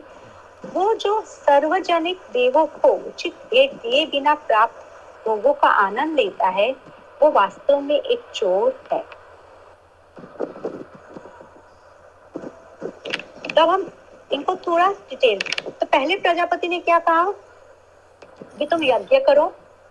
और यज्ञ द्वारा जब तुम यज्ञ करोगे तो यज्ञ से प्रसन्न होके, जो भी देवी देवता के लिए तुम यज्ञ कर रहे हो, वो तुम्हारी सर्व कामनाओं को पूर्ण कर देंगे, जिससे तुम्हारी जीवन को तुम पर्पसफुली स्टैब्लिश कर पाओगे। Now again we will see कि when he is talking about the demigods, when he is talking about the angels, what does it mean? आखिर यज्ञ जब हम करते हैं तो हमें फल कौन देता है? तो अगर हम जब यज्ञ करते हैं, हम क्या करते हैं? हम सब कॉन्शियस से सुपर कॉन्शियसनेस में चले जाते हैं। और जब हम सब कॉन्शियस से सुपर कॉन्शियस में जाते हैं because we are doing yagya our soul consciousness is rising we are going from lower chakras to the upper chakras. So somewhere when we say this is a Christ center or the Krishna consciousness, here we are becoming a manifester. In the sense we have into the cosmic energy we are so much now there is no difference between me and the ultimate. And when I reach that state of knowledge or that state of young here, whatever I desire will get manifested because I have which to the equilibrium and जब मैं equilibrium में पहुँच जाता हूँ तो मैं जो बोलूँगा सिस्टम में वो अपने आप होगा, क्योंकि मैं ही क्रिएटर बन जाता तो जब हम कोई भी मन्नत मानते हैं, और उस मन्नत के लिए हम उपवास रखते हैं, या अगर हम बोलते हैं कि हमने, है ना जब हम वैष्णो देवी गए, वहाँ पे जाके हमारी मन्नत पूरी हुई, हमें समझना होगा, जब हम वैष्णो देवी की चढ़ाई कर रहे हैं, हम उस सुपर कॉन्शियसनेस लेवल पे पहुँच रहे हैं। जब हम रेगुलर फास्टिंग कर रहे हैं, हम धीरे धीरे सुपर कॉन्शियस लेवल पे पहुँच रहे हैं। तो एक्चुअली जब हम कहते हैं कि देवी देवता, यज्ञ द्वारा खुश होके आपको आपकी इच्छित फल देंगे, इसका मतलब है जब आप उस कॉन्शियसनेस को प्राप्त कर लोगे तो जो कुछ भी आप चाहोगे ऑटोमेटिकली होगा क्योंकि यूनिवर्स आपके साथ अलाइंड हो जाएगी। तो अगर मैं ये फाइव एलिमेंट्स के साथ अलाइंड हो जाती हूँ तो अभी मैं कहूँगी, अभी बरसात हो तो बरसात होगी, क्योंकि मैं और बरसात की देवता में कोई फ़र्क नहीं रहेगा। अगर मैं प्लैनेट्स के साथ अलाइंड हो जाऊँ, और अगर फिर मैं कहूँ कि ओके विद्या के लिए गुरु या गुरु के लिए बुद्ध की ज़रूरत है तो अगर मैं कहूँ कि उस ग्रह का मुझ पे आशीर्वाद आए, या उस ग्रह मेरे लिए प्रतिकूल हो जाए, या मेरे लिए अनुकूल हो जाए तो ग्रह मेरे लिए अनुकूल या प्रतिकूल मेरे विचारों से हो सकेंगे क्योंकि मैं उस लेवल पे पहुँच चुका हूँ। तो बहुत बार लोग इस टेंथ इलेवन ट्वेल्थ पे जब आते हैं तो उनको लगता है ये लोग डेमी गॉड्स के लिए हमें बोल रहे हैं, यानी तेल की गीता भी गॉड्स के लिए या कोई एस्ट्रियल एनर्जीज के लिए बोल रहा है। इट्स लाइक like कि वो एनर्जीज के साथ अलाइंड होने के लिए कह रहा है आपको। उनकी वर्शिप पे कि आप अपने आप को उस लेवल पे लेके जाओ। जब आप उनके लिए यज्ञ कर रहे हो, आप उस लेवल पे पहुँच रहे हो। फॉर एग्ज़ाम्पल अगर मैं इंजीनियरिंग की पढ़ाई कर रही हूँ तो मैं इंजीनियर बन रही हूँ। अगर मैं लॉयर की पढ़ाई कर रही हूँ तो मैं लॉयर बन रही हूँ। वैसे ही हम जिसके लिए भी यज्ञ कर रहे हैं, जिस प्रकृति के लिए या जिस देवी देवता के लिए हम यज्ञ कर रहे हैं, हम वो बन रहे हैं। तो जब हम वो बन रहे हैं तो जो चीज़ हमें उनसे प्रार्थना या ब्लेसिंग चाहिए वो ऑटोमेटिकली हमें मिलेगी क्योंकि we become united with that consciousness is this three concept is clear because ये बहुत इंपॉर्टेंट कंसेप्ट है कि यज्ञ मतलब? सेक्रीफाइस करना तो यज्ञ वो जो करते हवन कुंड में करते हैं, नहीं हवन कुंड में नहीं सर्विस यहाँ पे यज्ञ का मतलब है सर्विस करना। सेक्रीफाइस करना यानी अपने जीवन को एक यज्ञ की तरह तपस्या की तरह जीना जैसे द्रौपदी ने जिया था। तो living with five husband was not easy but earlier people use to live their life like a yagya कि जीवन में जो मिला है उसी में संतुष्ट होना चाहिए। आज क्या होता है? एक पार्टनर के साथ नहीं जमा डिवोर्स सेकंड पार्टनर लेकिन जहाँ पे उनका जीवन प्लेजर प्रिंसिपल पे नहीं जा रहा था, वहाँ पे उनका जीवन जा रहा था ड्यूटी प्रिंसिपल पे कि अगर कोई चीज़ है उस पे मैं कंटेंट रहूँ, वो है यज्ञ। तो यहाँ पे जो यज्ञ की बात हो रही है, पहले है कंटेंटमेंट की बात हो रही है, दूसरी है सर्विस ओरिएंटेड बनिए। To the society to the people of the society क्योंकि तब आप उसके साथ अलाइंड कर रहे हो, खुद को। थर्ड जो यज्ञ की बात हो रही है कि खुद को सरेंडर करना, वो एक यज्ञ है, जब आप अपने आप को, अपने गुरु को सरेंडर कर देते हो, वो यज्ञ की बात हो रही है यहाँ पे। कि जहाँ पे आप अपने आप को न्यौछावर कर देते हो तो मैं अपने आप को यूनिवर्स के साथ अलाइंड कर देती अब मुझमें और यूनिवर्स में डिफरेंस नहीं होता या डिफरेंस सोसाइटी के किसी व्यक्ति या मुझमें कोई भी डिफरेंस नहीं होता। तो एक स्टोरी अगेन मैं साईं बाबा की किताब से बताती हूँ साई सचरित्र से। तो एक बार साई बाबा का एक डिसाइपल अपने घर जामनगर वापस जा रहा था। तो साई बाबा उसको बोलते हैं कि बीच में उनका एक भक्त है, वो एक स्टेशन पे दूर रहता है। बीच में वहाँ पे उतर के उसके घर में जाके उसको ये आरती की किताब और ये उधी दे देना। क्योंकि उस वक्त उसके घर में उसकी बेटी को लेबर पेन बहुत हो रहा था और उसकी तबीयत बहुत खराब थी उसके, उस भक्त की। वो भक्त ने साईं बाबा को कुछ भी नहीं बताया था। बाबा भेजते हैं उसको उसके घर। तो भक्त कहता है, बाबा, मेरे पास उसके घर जाने के पैसे नहीं है। Because I have minimal money to reach to my station अगर मैं बीच में उतर जाऊँ तो फिर मुझे मेरे स्टेशन के लिए भी पैसे नहीं बचेंगे। और उसके घर तक मैं कैसे पहुंचूँगा? क्योंकि मेरे पास तो घोड़े, गाड़ी या किसी के लिए भी पैसे नहीं बचेंगे। तो बाबा कहते हैं don't worry everything will be set तो वो बाबा पे विश्वास करते हुए उतर जाता है उनके स्टेशन पे। वो उतरता है, वो सोचता है कि अब मैं इतनी दूर उसके घर पे कैसे जाऊँ? तो इतने में ही आवाज़ आती है कि उसके नाम के साथ कि वो बाबू यहाँ पे आए हैं क्या? तो वो सुनता है, बोलता है, मैं ही हूँ। बोला अच्छा मुझे उस व्यक्ति ने, जिसके घर वो जाने वाला था, उसने भेजा है आपको लाने के लिए तो आप आके मेरे घोड़े गाड़ी पे बैठ जाइए। वो बैठ जाता है आराम से, और फिर नेक्स्ट डे मॉर्निंग होते होते वो उनके घर के पास पहुँच जाते हैं। तो ये व्यक्ति जो बाबा का डिसाइपल था उसको वॉशरूम जाना होता है तो वो वॉशरूम जाता है और बाहर आके देखता है कि कोई घोड़े गाड़ी नहीं थी, ना ही घोड़े वाला था। वो उस व्यक्ति के घर पे जाता है, जिसको बाबा ने उधी और किताब देने के लिए बोला था। वो बहुत खुश होता है जान के कि बाबा ने मेरी बेटी के लिए भेजा है, जबकि उसने बाबा को लेटर लिखा था जो बाबा को मिला भी नहीं था। फिर वो व्यक्ति उस घर वाले को बोलता है कि थैंक यू आपने मेरे लिए घोड़े गाड़ी भेज दी। तो कहता है, पहली बात तो मुझे आपके आने का पता नहीं था। दूसरी बात, मैंने कोई घोड़ा गाड़ी नहीं भेजी आपके and then he is like surprise कि पी घोड़ा गाड़ी लेके कौन आया था, जिसने मेरा नाम भी लिया, मुझे यहाँ तक पहुँचाया। And then you realize that this is all the Baba's game. So it's like when you surrender yourself, the path becomes easy. You feel you are creating, you are doing, but somewhere you've been taken care of. That's what he's saying. कि just उनसे अपने आप को align कर दो जब तुम align कर दोगे तो तुम्हारी हर ज़रूरत हर इच्छा हर चीज़ अपने आप पूरी होने लग जाएगी और फिर तुम्हें किसी चीज़ की भी चिंता करने की आवश्यकता Is this 11, 10, 11, 12 clear? तो प्रजापति यही कहते हैं कि हमें यूनिवर्स के लिए बहुत सटलर होना पड़ेगा बहुत सेंसिटिव होना पड़ेगा कि जाने अनजाने में भी हम यूनिवर्स के किसी व्यक्ति को किसी पक्षु पक्षु को चोट ना पहुंचाएँ अपने आचरण से अपने व्यवहार से बल्कि हम सबने उनका स्वरूप देखें ठीक है हम आप shloka thirteen Just one question. हाँ Uh, हाँ how do we know कि uh, we have aligned uh, with the you know, spiritual master? It's again uh, sometimes you know you feel कि you know you you understand, but again how do we know you know, we are going on the right right track? Himan, the moment we will reach there, na, even that understanding may not require because we will feel that this that contentment all the time. Are getting? Right. Yeah. When nobody can disturb that contentment, that bliss, that peace, you are in that motion, you are in that uh, energy. Okay. There no desire left तो जैसे बोलते हैं ना रावण ने शिव जी की भक्ति की थी क्योंकि उनको त्रिलोक जीतना था और बल्कि वो आ, उनकी तपस्या में देखते हुए कि शिव जी प्रसन्न नहीं हो रहे वो अपनी एक एक गर्दन काट के आहुति देने लगते हैं और फाइनली जब वो अपना दसवा सर काटने जाते हैं तो शिव जी प्रकट होते हैं। भक्ति और फिर शिव जी उसको पूछते हैं कि तुम्हें क्या चाहिए? सेवन दो Ram, Ravan started his journey with the desire the moment he happen to meet the master all his desires were dissolve and said I just want your bhakti और इसलिए रावण को सबसे बड़ा भक्त कहा जाता है, क्योंकि उसने कहा कि विघ्न भक्ति जो आपने आज तक किसी को नहीं दिया है।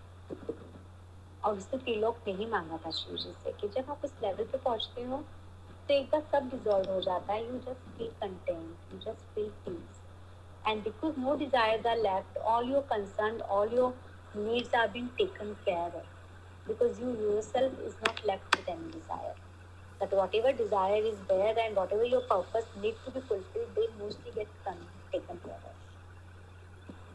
My question is here: ki if the even the bhakti is uh, bestowed by the masters, then what is the role of the bhakt? Just to have faith कि जिस दिन मेरे सेवा में इतना जिसे हम कहते हैं डेडिकेशन आ जाएगा कि मुझे वो भक्ति का रस मिलेगा तो भक्ति भी आशीर्वाद है विजय हाँ जैसे- uh, अगर वो आशीर्वाद से है तो बिल्कुल तो आपको वो डेडिकेशन दिखाना होगा ना, जैसे आप किसी स्कूल में या आप किसी जॉब में जाते हो। आप उसके सारे इंटरव्यूज़ बहुत डेडिकेटली फॉलो करते हो प्रैक्टिस करते हो, उसके लिए तैयारी करते हो, क्योंकि आपको वो जॉब चाहिए राइट जब आप सेवा भी उसी तरह से करो कि मुझे वो आनंद चाहिए, मुझे वो वो एक्सपीरियंस चाहिए जो मुझे अपने गुरु से, अपने मास्टर से मिल सकता है। और आपको ये बिल्कुल यकीन होना चाहिए कि जिस दिन आप उस लेवल पे पहुंचोगे मास्टर जैसे एक शंकराचार्य के डिसाइपल की एक स्टोरी आती है कि he had one disciple who was not intellect वो थोड़ा सा बेवकूफ़ जैसा था, जिसको स्पिरिचुअल बुक समझ में ही नहीं आती थी। But he was very dedicated to Shankaracharya. यानी इतना डेडिकेटेड था शंकराचार्य के लिए कि वो अपना बिस्तर शंकराचार्य के कमरे के बाहर बिछाता था कि गुरु जी को रात को अगर कुछ भी ज़रूरत हो और अगर मैं नहीं सुन पाया तो वो इतना डेडिकेटेड था कि वो उनको खाना खिला के ही खाता था। बल्कि शंकराचार्य से बहुत बार कहते थे कि मुझे लेट हो जाता है मेडिटेशन में या तुम खाना खा लिया करो। लेकिन वो फिर भी शंकराचार्य के खाने के बाद ही खाता था। एंड वो सबको पूछता था, जितने भी डिसाइपल्स थे कि अच्छा तुमको क्या समझ में आया? मुझे भी थोड़ा समझाओ ना। एंड सब लोग लाइक कि उसको कुछ समझ में नहीं आता था बिकॉज़ वो इंटेलेक्ट नहीं था इंटेलिजेंट इतना नहीं था। तो एक बार वो शंकराचार्य के कपड़े धोने घाट पे जाता है और उसको आने में लेट हो जाते हैं क्योंकि वो वहाँ पे बहुत दुखी होकर बैठ जाता कि गुरु जी मैं आपके पास इतने साल से हूँ। मुझे कुछ भी समझ में नहीं आता जो आप प्रवचन सुनाते हो, जो आप पढ़ने के लिए कहते हो। मेरा उद्धार कैसे होगा? और यहाँ पे क्लास चालू होने का वक्त हो जाता है। तो सारे डिसाइपल बोलते हैं कि गुरु जी क्लास स्टार्ट कीजिए, शंकराचार्य बोलते उसको आने दो। तो एक डिसाइपल बोल देता है कि गुरु जी वैसे भी उसके आने नहीं, आने से क्या फ़र्क पड़ता है?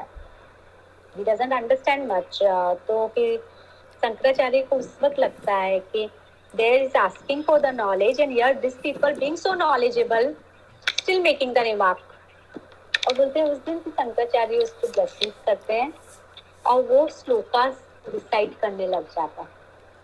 हिमसेल्फ इज़ सरप्राइज़ कि मुझे श्लोकास कैसे आ रहे हैं? मुझे तो समझ में भी आ रहा है, बल्कि I can create shlokas also और वो आके शंकराचार्य के पाँव पे पड़ जाता है कि without your blessings I could have never attend लेकिन हमें वो प्रैक्टिस हमें वो ब्लेसिंग्स पाने के लिए हमें उतना ही डेडिकेटेड होना पड़ेगा विषय हम डेडिकेशन कुछ भी नहीं दिखाते, हमें लगता है भाई हमें सब कुछ मिल जाना चाहिए। हम अपनी मर्ज़ी से चलेंगे। स्पिरिचुअल पाथ में हमें बहुत और डिसिप्लिन है। मैं रिस्ट्रिक्शन नहीं बोलती हूँ। स्पिरिचुअल पाथ डिसिप्लिन बिल्कुल है। आपको डिसिप्लिन होना पड़ेगा कि हर, आपको एक फिक्स टाइम पे मेडिटेट करना पड़ेगा। फिक्स टाइम पे आपको उठना सोना जागना पड़ेगा आपको। फिक्स टाइम पे आपको चीज़ें करनी होगी। आपको मौज मस्ती से आप नहीं, फिर आपको डिसिप्लिन होना पड़ेगा। तो ही वो चीज़ भी आई। और हमारे आज की जनरेशन में सबसे बड़ा इशू डिसिप्लिन का है। कभी भी खाना, कभी भी सोना, कभी भी वो करना। We have to be discipline if we want to get into that path इसके तो हम श्लोका थर्टी पे आते हैं। वे संत जो यज्ञ के बचे हुए भाग को खाते हैं। सब पापों से मुक्त हो जाते हैं, परंतु पापी लोग, जो केवल अपने लिए अन्न पकाते हैं, पाप को ही खाते हैं। दैट ये बहुत अच्छा श्लोक है, क्योंकि इन्होंने कर्मास को घटाने के लिए क्या कहा है कि जो भी आज आपके पास है, जो भी खाना, जैसे खाना तो बिल्कुल हम लोग जैसे क्लिनिक पे ऑफर्स करके खाते हैं, कि आपकी लाइफ से जो भी आपको मिला है, उससे ब्लेसिंग्स मांगो, उसकी ओनरशिप मत बताओ। यही समझो कि प्रभु ने आपको दिया है, और जिस दिन प्रभु लेना भी चाहे तो ले ले। तो अपनी हर वस्तु को पहले डिवाइन को ऑफ़र करो। Even if you buy a clothes offer to the divine even if you buy any material things offer to the guru और the masters first everything that you have in life offer to the master first क्योंकि उससे क्या होता है ना, उससे जुड़ी, उसके प्रोसेस से जुड़ी जितनी भी नेगेटिविटी होती है, वो नेगेटिविटी निकल जाती है। तो अगर हम कोई कपड़ा भी लाते हैं तो उस प्रोसेस में कितनी नेगेटिविटी आती है। अगर हम कोई व्हीकल भी लेके आते हैं उस प्रोसेस में बहुत सी नेगेटिविटी जुड़ी हुई होती है। जब हम ऑफ़र करते हैं डिवाइन को तो उससे वो नेगेटिविटी निकल जाती है। इसलिए कहा जाता था कि इवन जब आपकी सैलरी आपकी अर्निंग का टेन परसेंट क्यों सबसे पहले ऑफ़र करने के लिए डोनेट करने के लिए बोला जाता था ताकि उस प्रोसेस में अगर आपसे कोई गलतियाँ हुई हो, कोई भी जाने अनजाने में कोई भी आपके, चाहे आपने कोई वाइसेस फॉलो किया हो, कुछ भी मिस्टेक हुआ हो, जब आप पैसे आने के स्टार्टिंग में सबसे पहले डोनेट या आप भगवान को रखते हो तो उससे वो चीज़ों की नेगेटिविटी बहुत हद तक कम हो जाती है। और इसलिए सारी चीज़ें पहले डिवाइन को यहाँ तक कि बाबा का एक भक्त था, जिसके जितने भी खेत में अनाज आते थे सब बाबा के पास जाके रख देता था।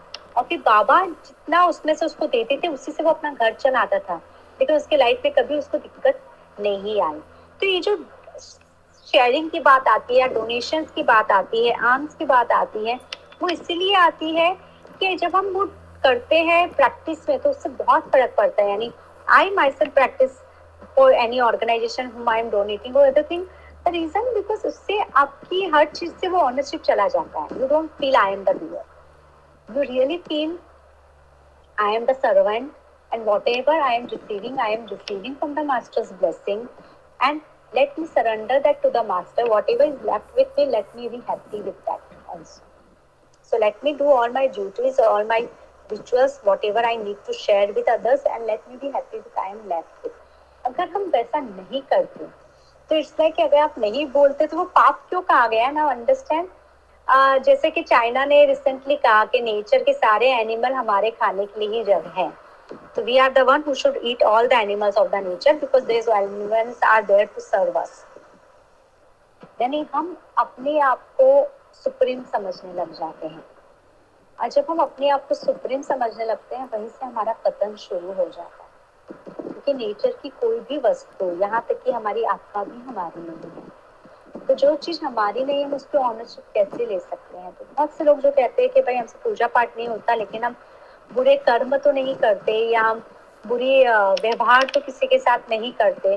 तो फिर क्या वो इक्विवेलेंट नहीं होता? वो बिल्कुल इक्विवेलेंट होता है। अगर आप जब कुछ करते हो तो आप वो भी सरेंडर करके करते हो।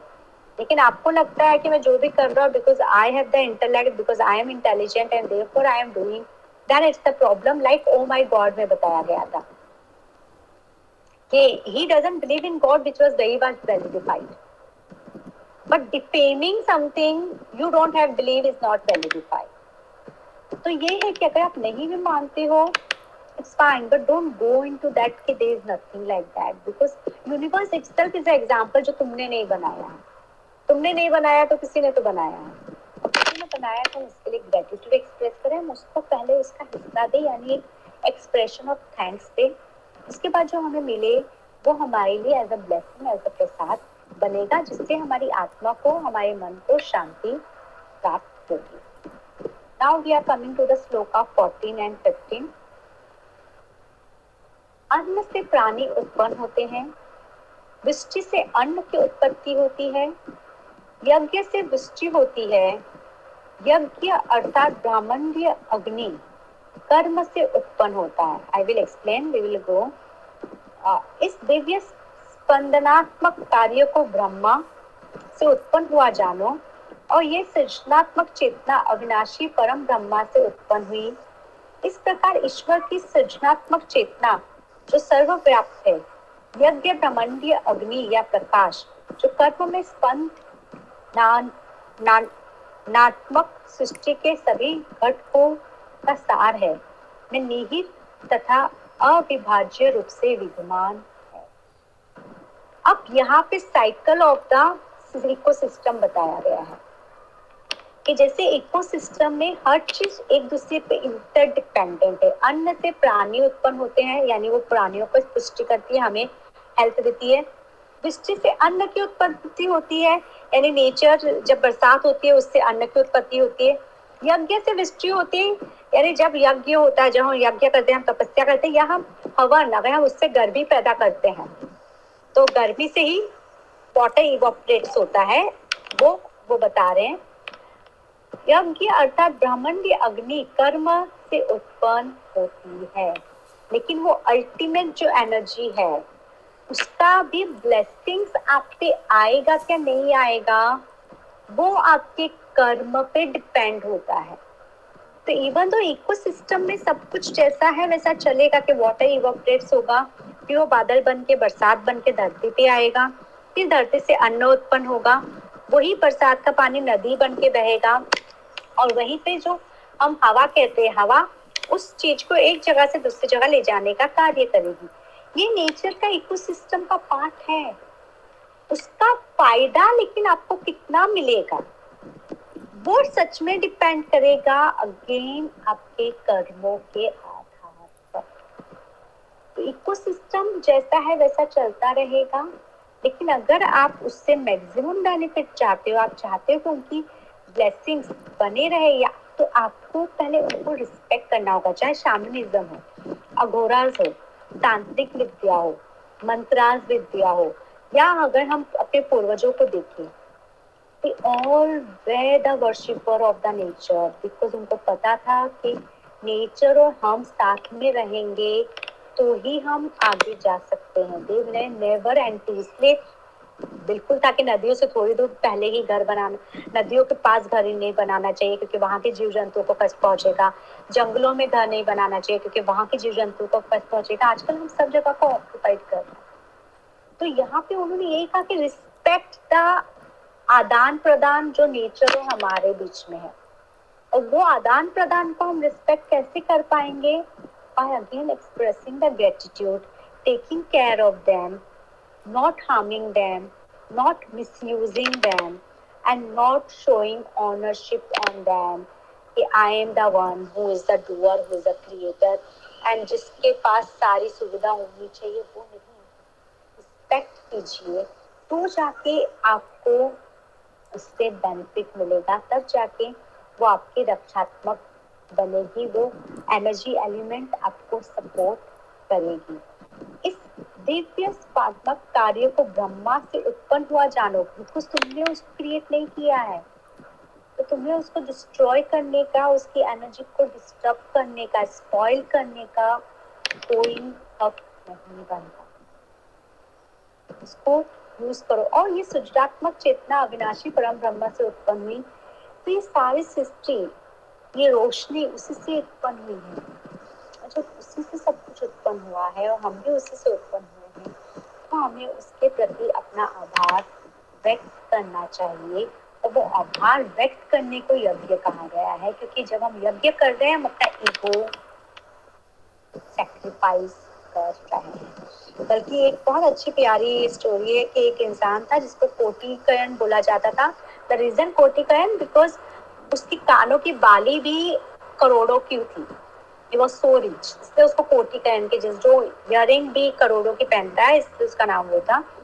ही वॉज़ वेरी रिच तो एवरी डे उसका ये था कि गंगा घाट पे जाके वो बोलता था, कोई याचक है क्या यानी I am here to give the arms किसी को भिक्षा चाहिए क्या? किसी को ये चाहिए क्या? तो उसका वो करता था। टू दिखाने के लिए कि वो भी बेसिक रिचुअल्स फॉलो कर रहा तो एक बार एक भिक्षु वहाँ से गुजरता है वो कहता, है हाँ हाँ मुझे आर्म्स चाहिए, मुझे भिक्षा चाहिए, मैं राजक हूँ। तो बोलो, क्या चाहिए तुम्हें? चांदी चाहिए, सोना चाहिए।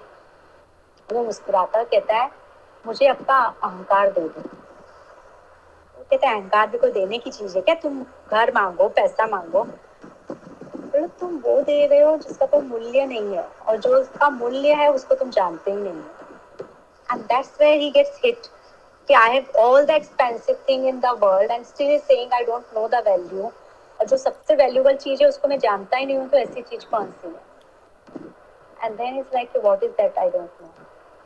And that's the journey कि sometimes we are so occupied in this material journey that we forget why are we here what is our purpose of life and what should I do to get back to that energy so this is what the 14 and 15 shlokas is about Now we are coming to the 16th one.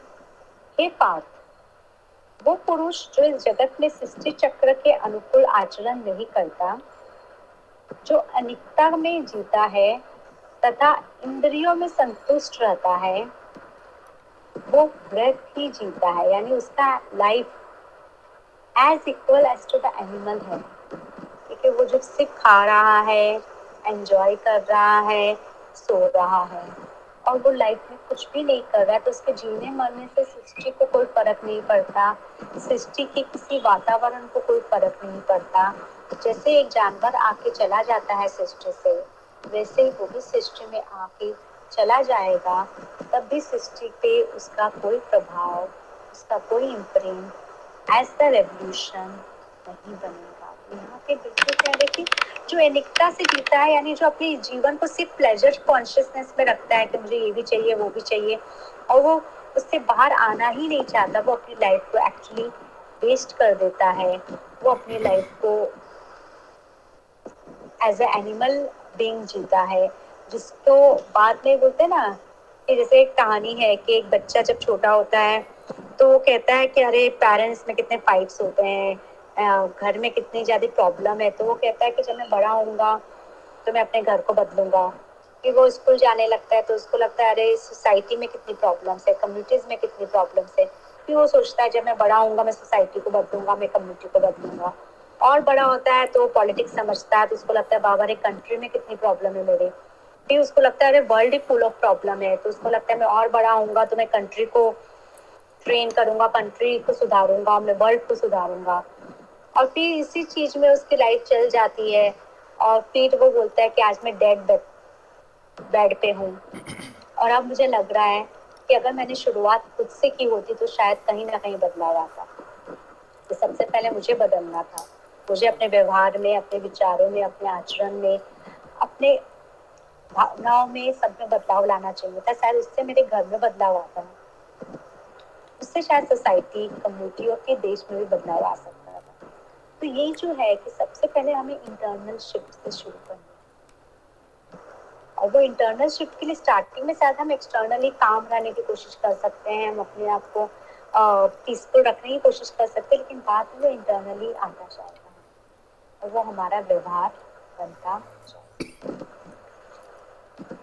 अब हम seventeen और eighteen पे आते हैं।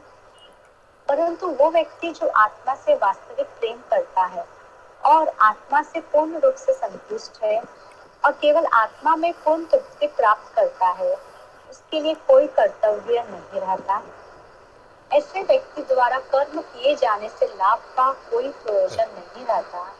और ना ही कर्म ना करने से वो कुछ होता है। वे किसी भी वो किसी पर भी किसी वस्तु के लिए निर्भर now this is a complete shift तो अभी तक कृष्ण बोल रहे थे डिसिप्लिन बनो, ये पर्टिकुलर रिचुअल्स करो, वेदास के बताए हुए राह पे चलो प्रजापति के बताए हुए राह पे चलो। जब आप चलोगे और आप डेडिकेटेडली चलोगे then the junction will come where you will cross that bar of light and once you enter to that junction of light then no rituals no vedas no discipline nothing is required because now you are the light now you are the source of the light and therefore जब हम ऋषभ देव के बारे में पढ़ते हैं श्रीमद् भागवत में कि ऋषभ देव जो थे जो जैनिज्म में पहले तीर्थंकार भी तीर्थंकार भी समझे जाते हैं he reached to the level where he was started living vairagi without clothes he could eat he could lie he could do anywhere because he was all the time in the divine he was completely merged with the divine तो कृष्ण बहुत प्यार से कहते हैं कि ये सारे methodology जो मैंने अभी तक बताए हैं वो तरीके हैं वो डिग्री हासिल करने।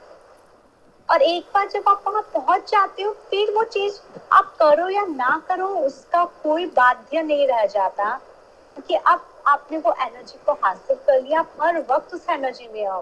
तो आपको पर्टिकुलरली एक आसन में बैठ के वो एनर्जी को याद नहीं करना होगा क्योंकि आप ट्वेंटी फोर सेवन उसी एनर्जी में डूबे हुए हो। तो अब आप पे स्पेशल रिचुअल्स नहीं अप्लाई होते। जैसे कबीरदास और एक बार रामदास के यहाँ पे मॉर्निंग में जाते हैं तो वो देखते हैं, रामदास जी थोड़े से उदास हैं, वो कह रहे हैं कि आज मुझे प्रभु की पूजा के लिए फूल नहीं मिले। तो फिर कबीरदास कहते हैं कि क्या आपके प्रभु को आपकी पूजा के लिए सच में वही फूल की आवश्यकता है? क्या आप बिना फूल के इनकी सेवा करोगे तो उन्हें वो पहुंचेगी नहीं, आपकी पूजा पहुंचेगी नहीं, आपकी साधना पहुंचेगी नहीं क्या? And that's where the Ramdas things कि एक्चुअली मैं कितना रिचुअलिस्टिक हो गया कि मैं वो भावना ही भूल गया जो कबीरदास ने भी बताया। कि पूजा एक माध्यम है मेरे प्रभु की सेवा का। लेकिन मैं मानसिक बल्कि मुझे तो हर वक्त उसी सेवा में मैं रहता हूँ तो मुझे डर किस बात का है कि ये फूल मिला है या नहीं मिला? या आज मैंने हार पहनाया है क्या नहीं पहनाया है? आज मैंने मंत्र उच्चारण किया है, ठीक से या नहीं किया क्योंकि आप आपको वो रिचुअलिस्टिक फियर में नहीं डिसिप्लिन में नहीं, उससे आगे जाना होगा। जहाँ पे आप अब उस एनर्जी में रहो और जहाँ पे कोई भी आपकी उस एनर्जी को डिस्टर्ब ना कर सके तो फिर आप पे कोई रिचुअल्स कोई चीज़ बाध्य नहीं तो इससे बोलते हैं ना, सन्यासी होने के बाद फैमिली रिस्पॉन्सिबिलिटी या वो बाध्य नहीं होती, बल्कि साई बाबा की किताब में भी एक है, जहाँ पे एक व्यक्ति था जिसने संन्यास ले लिया था। और वो बाबा के पास आके रहता था। फिर उसको लेटर मिलता है कि उसकी मदर की डेथ हो गई। तो बाबा से घर जाने की इजाज़त माँगता है। तो बाबा कहते हैं, भैया, जब अटैचमेंट था तो सन्यासी क्यों लिया? और जब सन्यासी बन गए हो तो वहाँ पे रिचुअल्स करने वाले लोग हैं। तुम बल्कि अपना जीवन तो सुधार लो अब। और बाबा उसको फिर राम सूत्र राम रक्षा सूत्र पढ़ने के लिए कहते हैं। और बाबा कहते हैं, रेगुलर पढ़ो। कहते दो व्यक- दो हफ़्ते वो श्लोक पढ़ने के बाद उस व्यक्ति की डेथ हो जाती है। तो यानी बाबा को पता था कि उसका डेथ अभी पास में है इस सन्यासी का। तो क्यों ना मैं उसका उद्धार करने के लिए उसको मार्ग बताऊँ जो भी ज़रूरी है then getting into the rituals तो ये है कि जब आप उसके परे होते हो, तब आप उस जीवन में जीने लगते हो और तब आप उस चीज़ों के लिए बाध्य नहीं होते क्योंकि आप सांसारिक जीवन से बाहर प्राप्त कर चुके हो, पार कर चुके हो, फिर अगर आप संसार में रख के अपनी ड्यूटीज़ भी करते हो तब भी वो चीज़ें आपको अफेक्ट नहीं करती। यानी then there is a choice whether I want to live a renounce life और whether I want to live a social life and whichever path we choose like the Krishna chose the social life Buddha chose the renounce life Raja Janak chose the social life वहीं पे अगर हम देखें तो Ashoka chose the renounce life कि once you reach that level then whether you live in the family as a householder or whether you live as a sannyasi it doesn't matter because whichever wherever you live you are still connected to the divine all the time that's what this sloka is saying कि इसलिए कृष्ण को कहते हैं कि उस level पे पहुंचो जहाँ पे तुम्हें कर्म योग या कर्म भी बाधक ना बने क्योंकि अब तुम मुझसे जुड़े हुए हो हर पल और सारे कर्म तुम्हारे मुझको प्राप्त होंगे नाइनटीन श्लोका इसलिए सदा अच्छे सांसारिक कार्य एवं आध्यात्मिक कार्यों को आशक्त से रहित होकर ध्यान पूर्वक करो। आशक्त अटैचमेंट से ऑनरशिप से पेन से पावर से या उसके लिए प्लेजर प्राइड से रहित रहते कि आई एम द डूअर इसलिए बहुत बार बुद्धिज्म में बिल्कुल लोग कहते हैं कि आप डोनेट करोगे, लेकिन आपका भाई, हम कहीं पे भी, आपके नाम का कहीं पे हम ये नहीं लगाएँगे कि इस बंदे ने इतना डोनेट किया। जैसे कि बाकी जगह पे अगर आप डोनेट करो तो आपके नाम का एक पत्थर लगाया जाएगा, या एक चेयर इस चेयर को इसने डोनेट किया। बोलते तो जब तक वो भी रहेगा, तब तक आपका आइडेंटिफिकेशन ईगो रहेगा। तो जब आप कुछ कर रहे हो तो अपने नाम को कम्प्लीटली डिजोल्व कर दो, वो आइडेंटिफिकेशन से निकल जाओ। प्राइड से निकल जाओ कि अच्छा मेरे नाम जुड़ना चाहिए कि मैंने इतना दान किया, मैंने उतना वो किया कि जब वो आइडेंटिफिकेशन से आप बाहर आ जाओ, वो वो कह रहे हैं कि जब उससे अटैचमेंट नहीं रहो, क्योंकि जब तक आपको रहेगा कि लोग जाने मैंने किया, तब तक वो अटैचमेंट में रहेगा। कि देखो यहाँ पे मेरे नाम का लगा हुआ है, मैंने किया, वो अटैचमेंट है अगेन सब कर्मों को अनाशक्त से करने पर मनुष्य उच्चतम अवस्था को प्राप्त when we are just doing because we are asked to do, because we are required to do for the betterment of the society, for the betterment of the universal consciousness, for the betterment of the family we are part of, without expecting anything in return, without targeting name and fame aligned with it, that's the best karma where we are not getting entangled in the cycle of pride and pleasure. We are just doing because I want universe to be happy, because I want life to be happy, of the souls to be happy on earth, because I want everything to be peaceful on earth, because I am the part of the earth. So if any soul of the earth will feel the peace, that peace will reflect me. If any soul of the world will feel contentment, that contentment will reflect me. So when we become the reflection of that energy, that's what the Krishna is saying. Where you are doing because you want all the souls to get into that level of happiness, joy, and you really want to reach out to the underprivileged and you want to help them, and reach them, and make them see the beauty of life. जब आप निष्काम ऐसा कर्म करते हो और जिससे आप कुछ चाहते नहीं हो तो वो कर्म उच्चतम है क्योंकि वो अटैचमेंट से परे है। अटैचमेंट नहीं है डिज़ायर नहीं है तो उसमें आप पे कर्म का बोझ नहीं चढ़ेगा। ओके, वहाँ पे कोई चीज़ आपसे जुड़ी हुई केवल उचित कर्म के पद का अनुसरण करके ही जनतादि ज्ञानी जन पूर्णता को प्राप्त हुए तथा केवल लोगों का उचित मार्गदर्शन करने के लिए ही तुम्हें कर्म करना चाहिए। Now this is the first time Krishna is directly telling to the Arjuna कि इसीलिए अब तुम्हें अपने आप से जुड़ के कर्म नहीं करना है। तुम्हें संसार की भलाई के लिए एक उदाहरण के स्वरूप में कर्म करना है, ताकि जो लोग आशक्तियों में डूबे हुए हैं लेजीनेस में हैं, जो लोग रिस्पॉन्सिबिलिटी से भागना चाहते हैं ड्यूटी से भागना चाहते हैं, उनके लिए तुम एक उदाहरण बनो। एक उदाहरण बन के उन्हें बताओ कि कैसे इस मार्ग पे रहते हुए भी तुम मुझ तक पहुँच सकते हो, तुम मुझे पा सकते हो।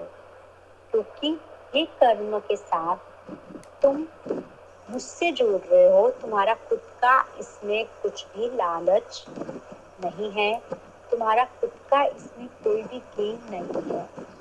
सिर्फ़ इसलिए करोगे क्योंकि मैं चाहता हूँ यूनिवर्स चाहता है कि तुम इस कर्म को करो। जैसे कि मैंने लास्ट टाइम भी आपको कहा था कि इवन ये परिस्थिति हनुमान जी के सामने आया था, जो कि नवनाथ में आता है, कि जहाँ पे उन्हें एक नवनाथ ने कहा था कि तुम्हें शादी करनी होगी एंड इज़ लाइक मैंने माँ सीता की भी बात नहीं मानी। उन्होंने कहा, ये कर्म बाध्य है तुम्हारे लिए और ये कर्म तुम ही कर सकते हो, ये रोल तुम्हारे लिए ही है और जन्म जन्मांतर से जब भी ये ड्रामा हुआ है, तुम ही ये रोल कर रहे हो। तो ये करना है और जब आप ये रोल बिना अटैचमेंट के कर रहे हो तो इसका आप पे कोई भी एलिगेशन कोई भी रिस्पॉन्सिबिलिटी कोई भी कार्मिक बैगेज क्योंकि जब हम कोई भी चीज़ अपने लिए करते हैं, अपने आपके लिए करते हैं, सिर्फ़ अपनी ऑनरशिप के लिए करते हैं तो ही बैगेज बनता क्लियर अब हम लास्ट श्लोक जो आज का है वो कर रहे हैं। जो कुछ एक श्रेष्ठ व्यक्ति करता है अश्रेष्ठ व्यक्ति उसका अनुसरण करते हैं, उसके कार्य जगत के लोगों के लिए एक मानक बन जाते हैं। He's saying, now when we are reaching to that level, be careful. Because now the people will start observing you will start understanding you will start following you और you will become the landmark जैसे कि कोई player एक particular run बना लेता है तो बाकी प्लेयर्स के लिए एक लैंडमार्क बन जाता है कि we will now try to go beyond that so become the landmark which people will try to go beyond it which people will try to reach and acquire it to become that landmark to the society where people will understand that karma marg is also as beautiful as gyan marg and yog marg and is equivalent to reach to me if you just don't attach yourself to the karmas if you don't attach yourself to the outcome of the karmas and then you will be easily through to this drama तो साईं बाबा बल्कि कहते हैं कि अ, जैसे कबीर ने कहा था ना कि अ, दो पाटन के बीच में साबुत बचाना कोई उसका एक है, जहाँ पे चलती चक्की देख को, देख कबीरा रोए, दो पाटन के बीच में साबुत बचाना कोई। तो दिस इज़ वेरी ब्यूटीफुल कि जहाँ पे वो एक औरत आटा पीस रही है, उसको देख के कबीरा रो रहा है। एंड समवन आज के वाई आर यू क्राइंग कि लाइफ भी इसी तरह से है, जहाँ पे हम लाइफ के प्रेशर से लाइफ की रिस्पॉन्सिबिलिटी से एंड जीवन मृत्यु के साइकिल से दब के इसी चक्के में पिसते जा रहे हैं। और उसको देख के मुझे अपनी लाइफ लग रही है कि हमारी लाइफ भी ऐसे चक्के के बीच में पिसती जा रही है वेस्ट होती जा रही है और हम भी इस ड्रामा से बाहर नहीं निकल पाएँगे क्या? तो उसके गुरु जी उन्हें कहते हैं कि वो जो सेंटर में जो गेहूँ चिपके हुए, तुम उनको देख रहे हो? उनको चक्की से कुछ भी फ़र्क नहीं पड़ रहा है। और वो आराम से बिना ब्रेक हुए, बिना कुछ हुए वो चक्की से बाहर भी आ रहे हैं। तो सेंटर में जो चावल चल, गेहूँ चले जाते हैं, उस पर चक्की का असर नहीं होता। तो ये है गुरु। जब तुम गुरु को सेंटर पकड़ लोगे, यानी भक्ति से डेडिकेशन से पकड़ लोगे तो कर्मा का बोझ, कर्मा का एलिवेशन उसका प्रेशर तुम्हें तोड़ नहीं सकेगा, तुम्हें डिप्रेस नहीं कर सकेगा, क्योंकि गुरु तुम्हें आराम से, सरलता से पार लगा देंगे। और यही पे उन्होंने जो कहा है कि श्रेष्ठ कार्य मानक बन जाओ, क्योंकि बाबा की किताब में किसी ने पूछा था कि भाई गुरु चेले का, अच्छे चेले का क्या रोल है? या अच्छा चेला किसे कहते हैं? तो कहते हैं कि बाबा ने कहा था, तीन प्रकार के चेले होते हैं। एक होता है उच्चतम चेला। उच्चतम चेला वो होता है जो गुरु की कहे बिना ही गुरु की बात को समझ के पहले से अनुसरण करे कि अच्छा अब ये टाइम हो गया तो गुरु जी को अभी ये तैयारी की ज़रूरत होगी तो मैं पहले से प्रिपरेशन करके रखूँ। अभी मैं गुरु जी के लिए तो यानी गुरु को उनको बोलना नहीं पड़े कि अच्छा ये काम करते हैं, अभी वो काम करें। वो as per the plan automatically चीज़ें तैयार करके रखे कि अभी गुरु को इस चीज़ की व्यवस्था होगी। तो उसको उच्चतम जो गुरु के कहे बिना ही, क्योंकि वो गुरु के साथ रहा है तो अब वो बिना कहे वो सारी चीज़ें कर रहा है। सेकंड माध्यम चेला वो होता है, जो गुरु के कहने का इंस्ट्रक्शन हंड्रेड परसेंट फॉलो करता है विदाउट क्वेश्चन तो जैसे बाबा ने एक बार एक ब्राह्मण भक्त को बुलाया और वहाँ पे एक बीमार बकरा था तो बाबा ने उसको कहा कि जाओ चाकू लेके आओ, तुम इसकी बलि चढ़ाओ आज। तो वो जाता है और वो एक औरत के घर से चाकू लेके आता है बकरे को मारने के लिए। तो सब लोग कहते भी हैं कि तुम ब्राह्मण होकर मारोगे बोला बाबा ने कहा है, मेरे लिए वो इम्पोर्टेंट है। आई डोंट केयर तो उन्होंने कहा बकरे को काटो तो मैं बिल्कुल काटूँगा। लेकिन बाद में जिसका वो चाकू लेके आया था, वो चाकू लेके चली जाती है फीमेल फिर बाबा उसको बोलते हैं कि तुम ये क्यों कर रहे थे? तो उसने कहा कि बाबा, सही गलत मुझे नहीं पता। मुझे सिर्फ़ इतना पता है कि मेरा उद्धार आप करने वाले हो। और आप जो मुझे कहोगे, मैं वो आपके दम पर भी करूँगा, क्योंकि अब मुझे पता है कि मेरे, मुझे पार करने वाले आप तो है कि बलि तो बाबा ने बाद में उससे ली भी नहीं हुआ ना ही वो वातावरण क्रिएट हुआ, लेकिन ये कि जब आप सच्चे दिल से गुरु के इंस्ट्रक्शंस को फॉलो करो थर्ड उनको बाबा ने कहा, वो भक्त होता है थर्ड श्रेणी में, जो गुरु की हर बातों पे तर्क वितर्क करता था लेकिन मैं अगर ऐसा करूँगा तो ऐसा हो जाएगा, लेकिन फिर ऐसा हो गया तो क्या होगा? क्या ये सही होगा मेरे लिए? क्या ये सही नहीं होगा? तो यानी these are the people who don't want to do anything but they still want a uh, guidance from you. They still want suggestions from you. And they will end up with doing nothing. तो वो चेले जो गुरु के पास जाते हैं लेकिन ना वो खुद से डिसीज़न ना खुद से कुछ करते हैं ना गुरु के इंस्ट्रक्शन पे कुछ करते हैं क्योंकि वो उसी तर्क वितर्क में उलझे रहना चाहते हैं। तो इसी तरह से कृष्ण कह रहे हैं कि जब आप उन चीज़ों से आगे आ जाते हो तो आप वैसे एक अनुभव बन जाते हो लोगों के लिए जिसको वो फॉलो कर सके जिसको वो मार्गदर्शन समझ के आगे तो आज का हम इधर ही क्लोज करते हैं ट्वेंटी वन श्लोका पे किसी को कोई डाउट कोई क्वेश्चन है तो अभी पूछ सकता है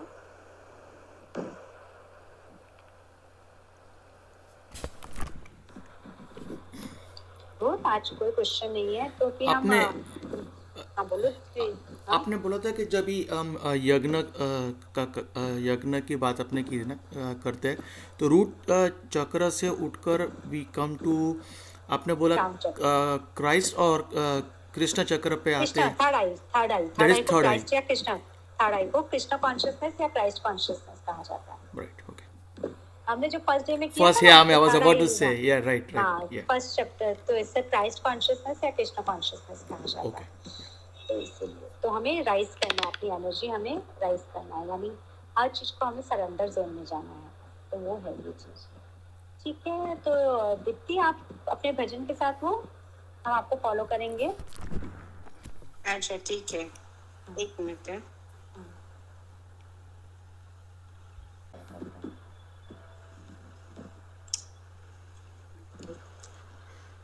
राधा जी का भजन है ये। ठीक है?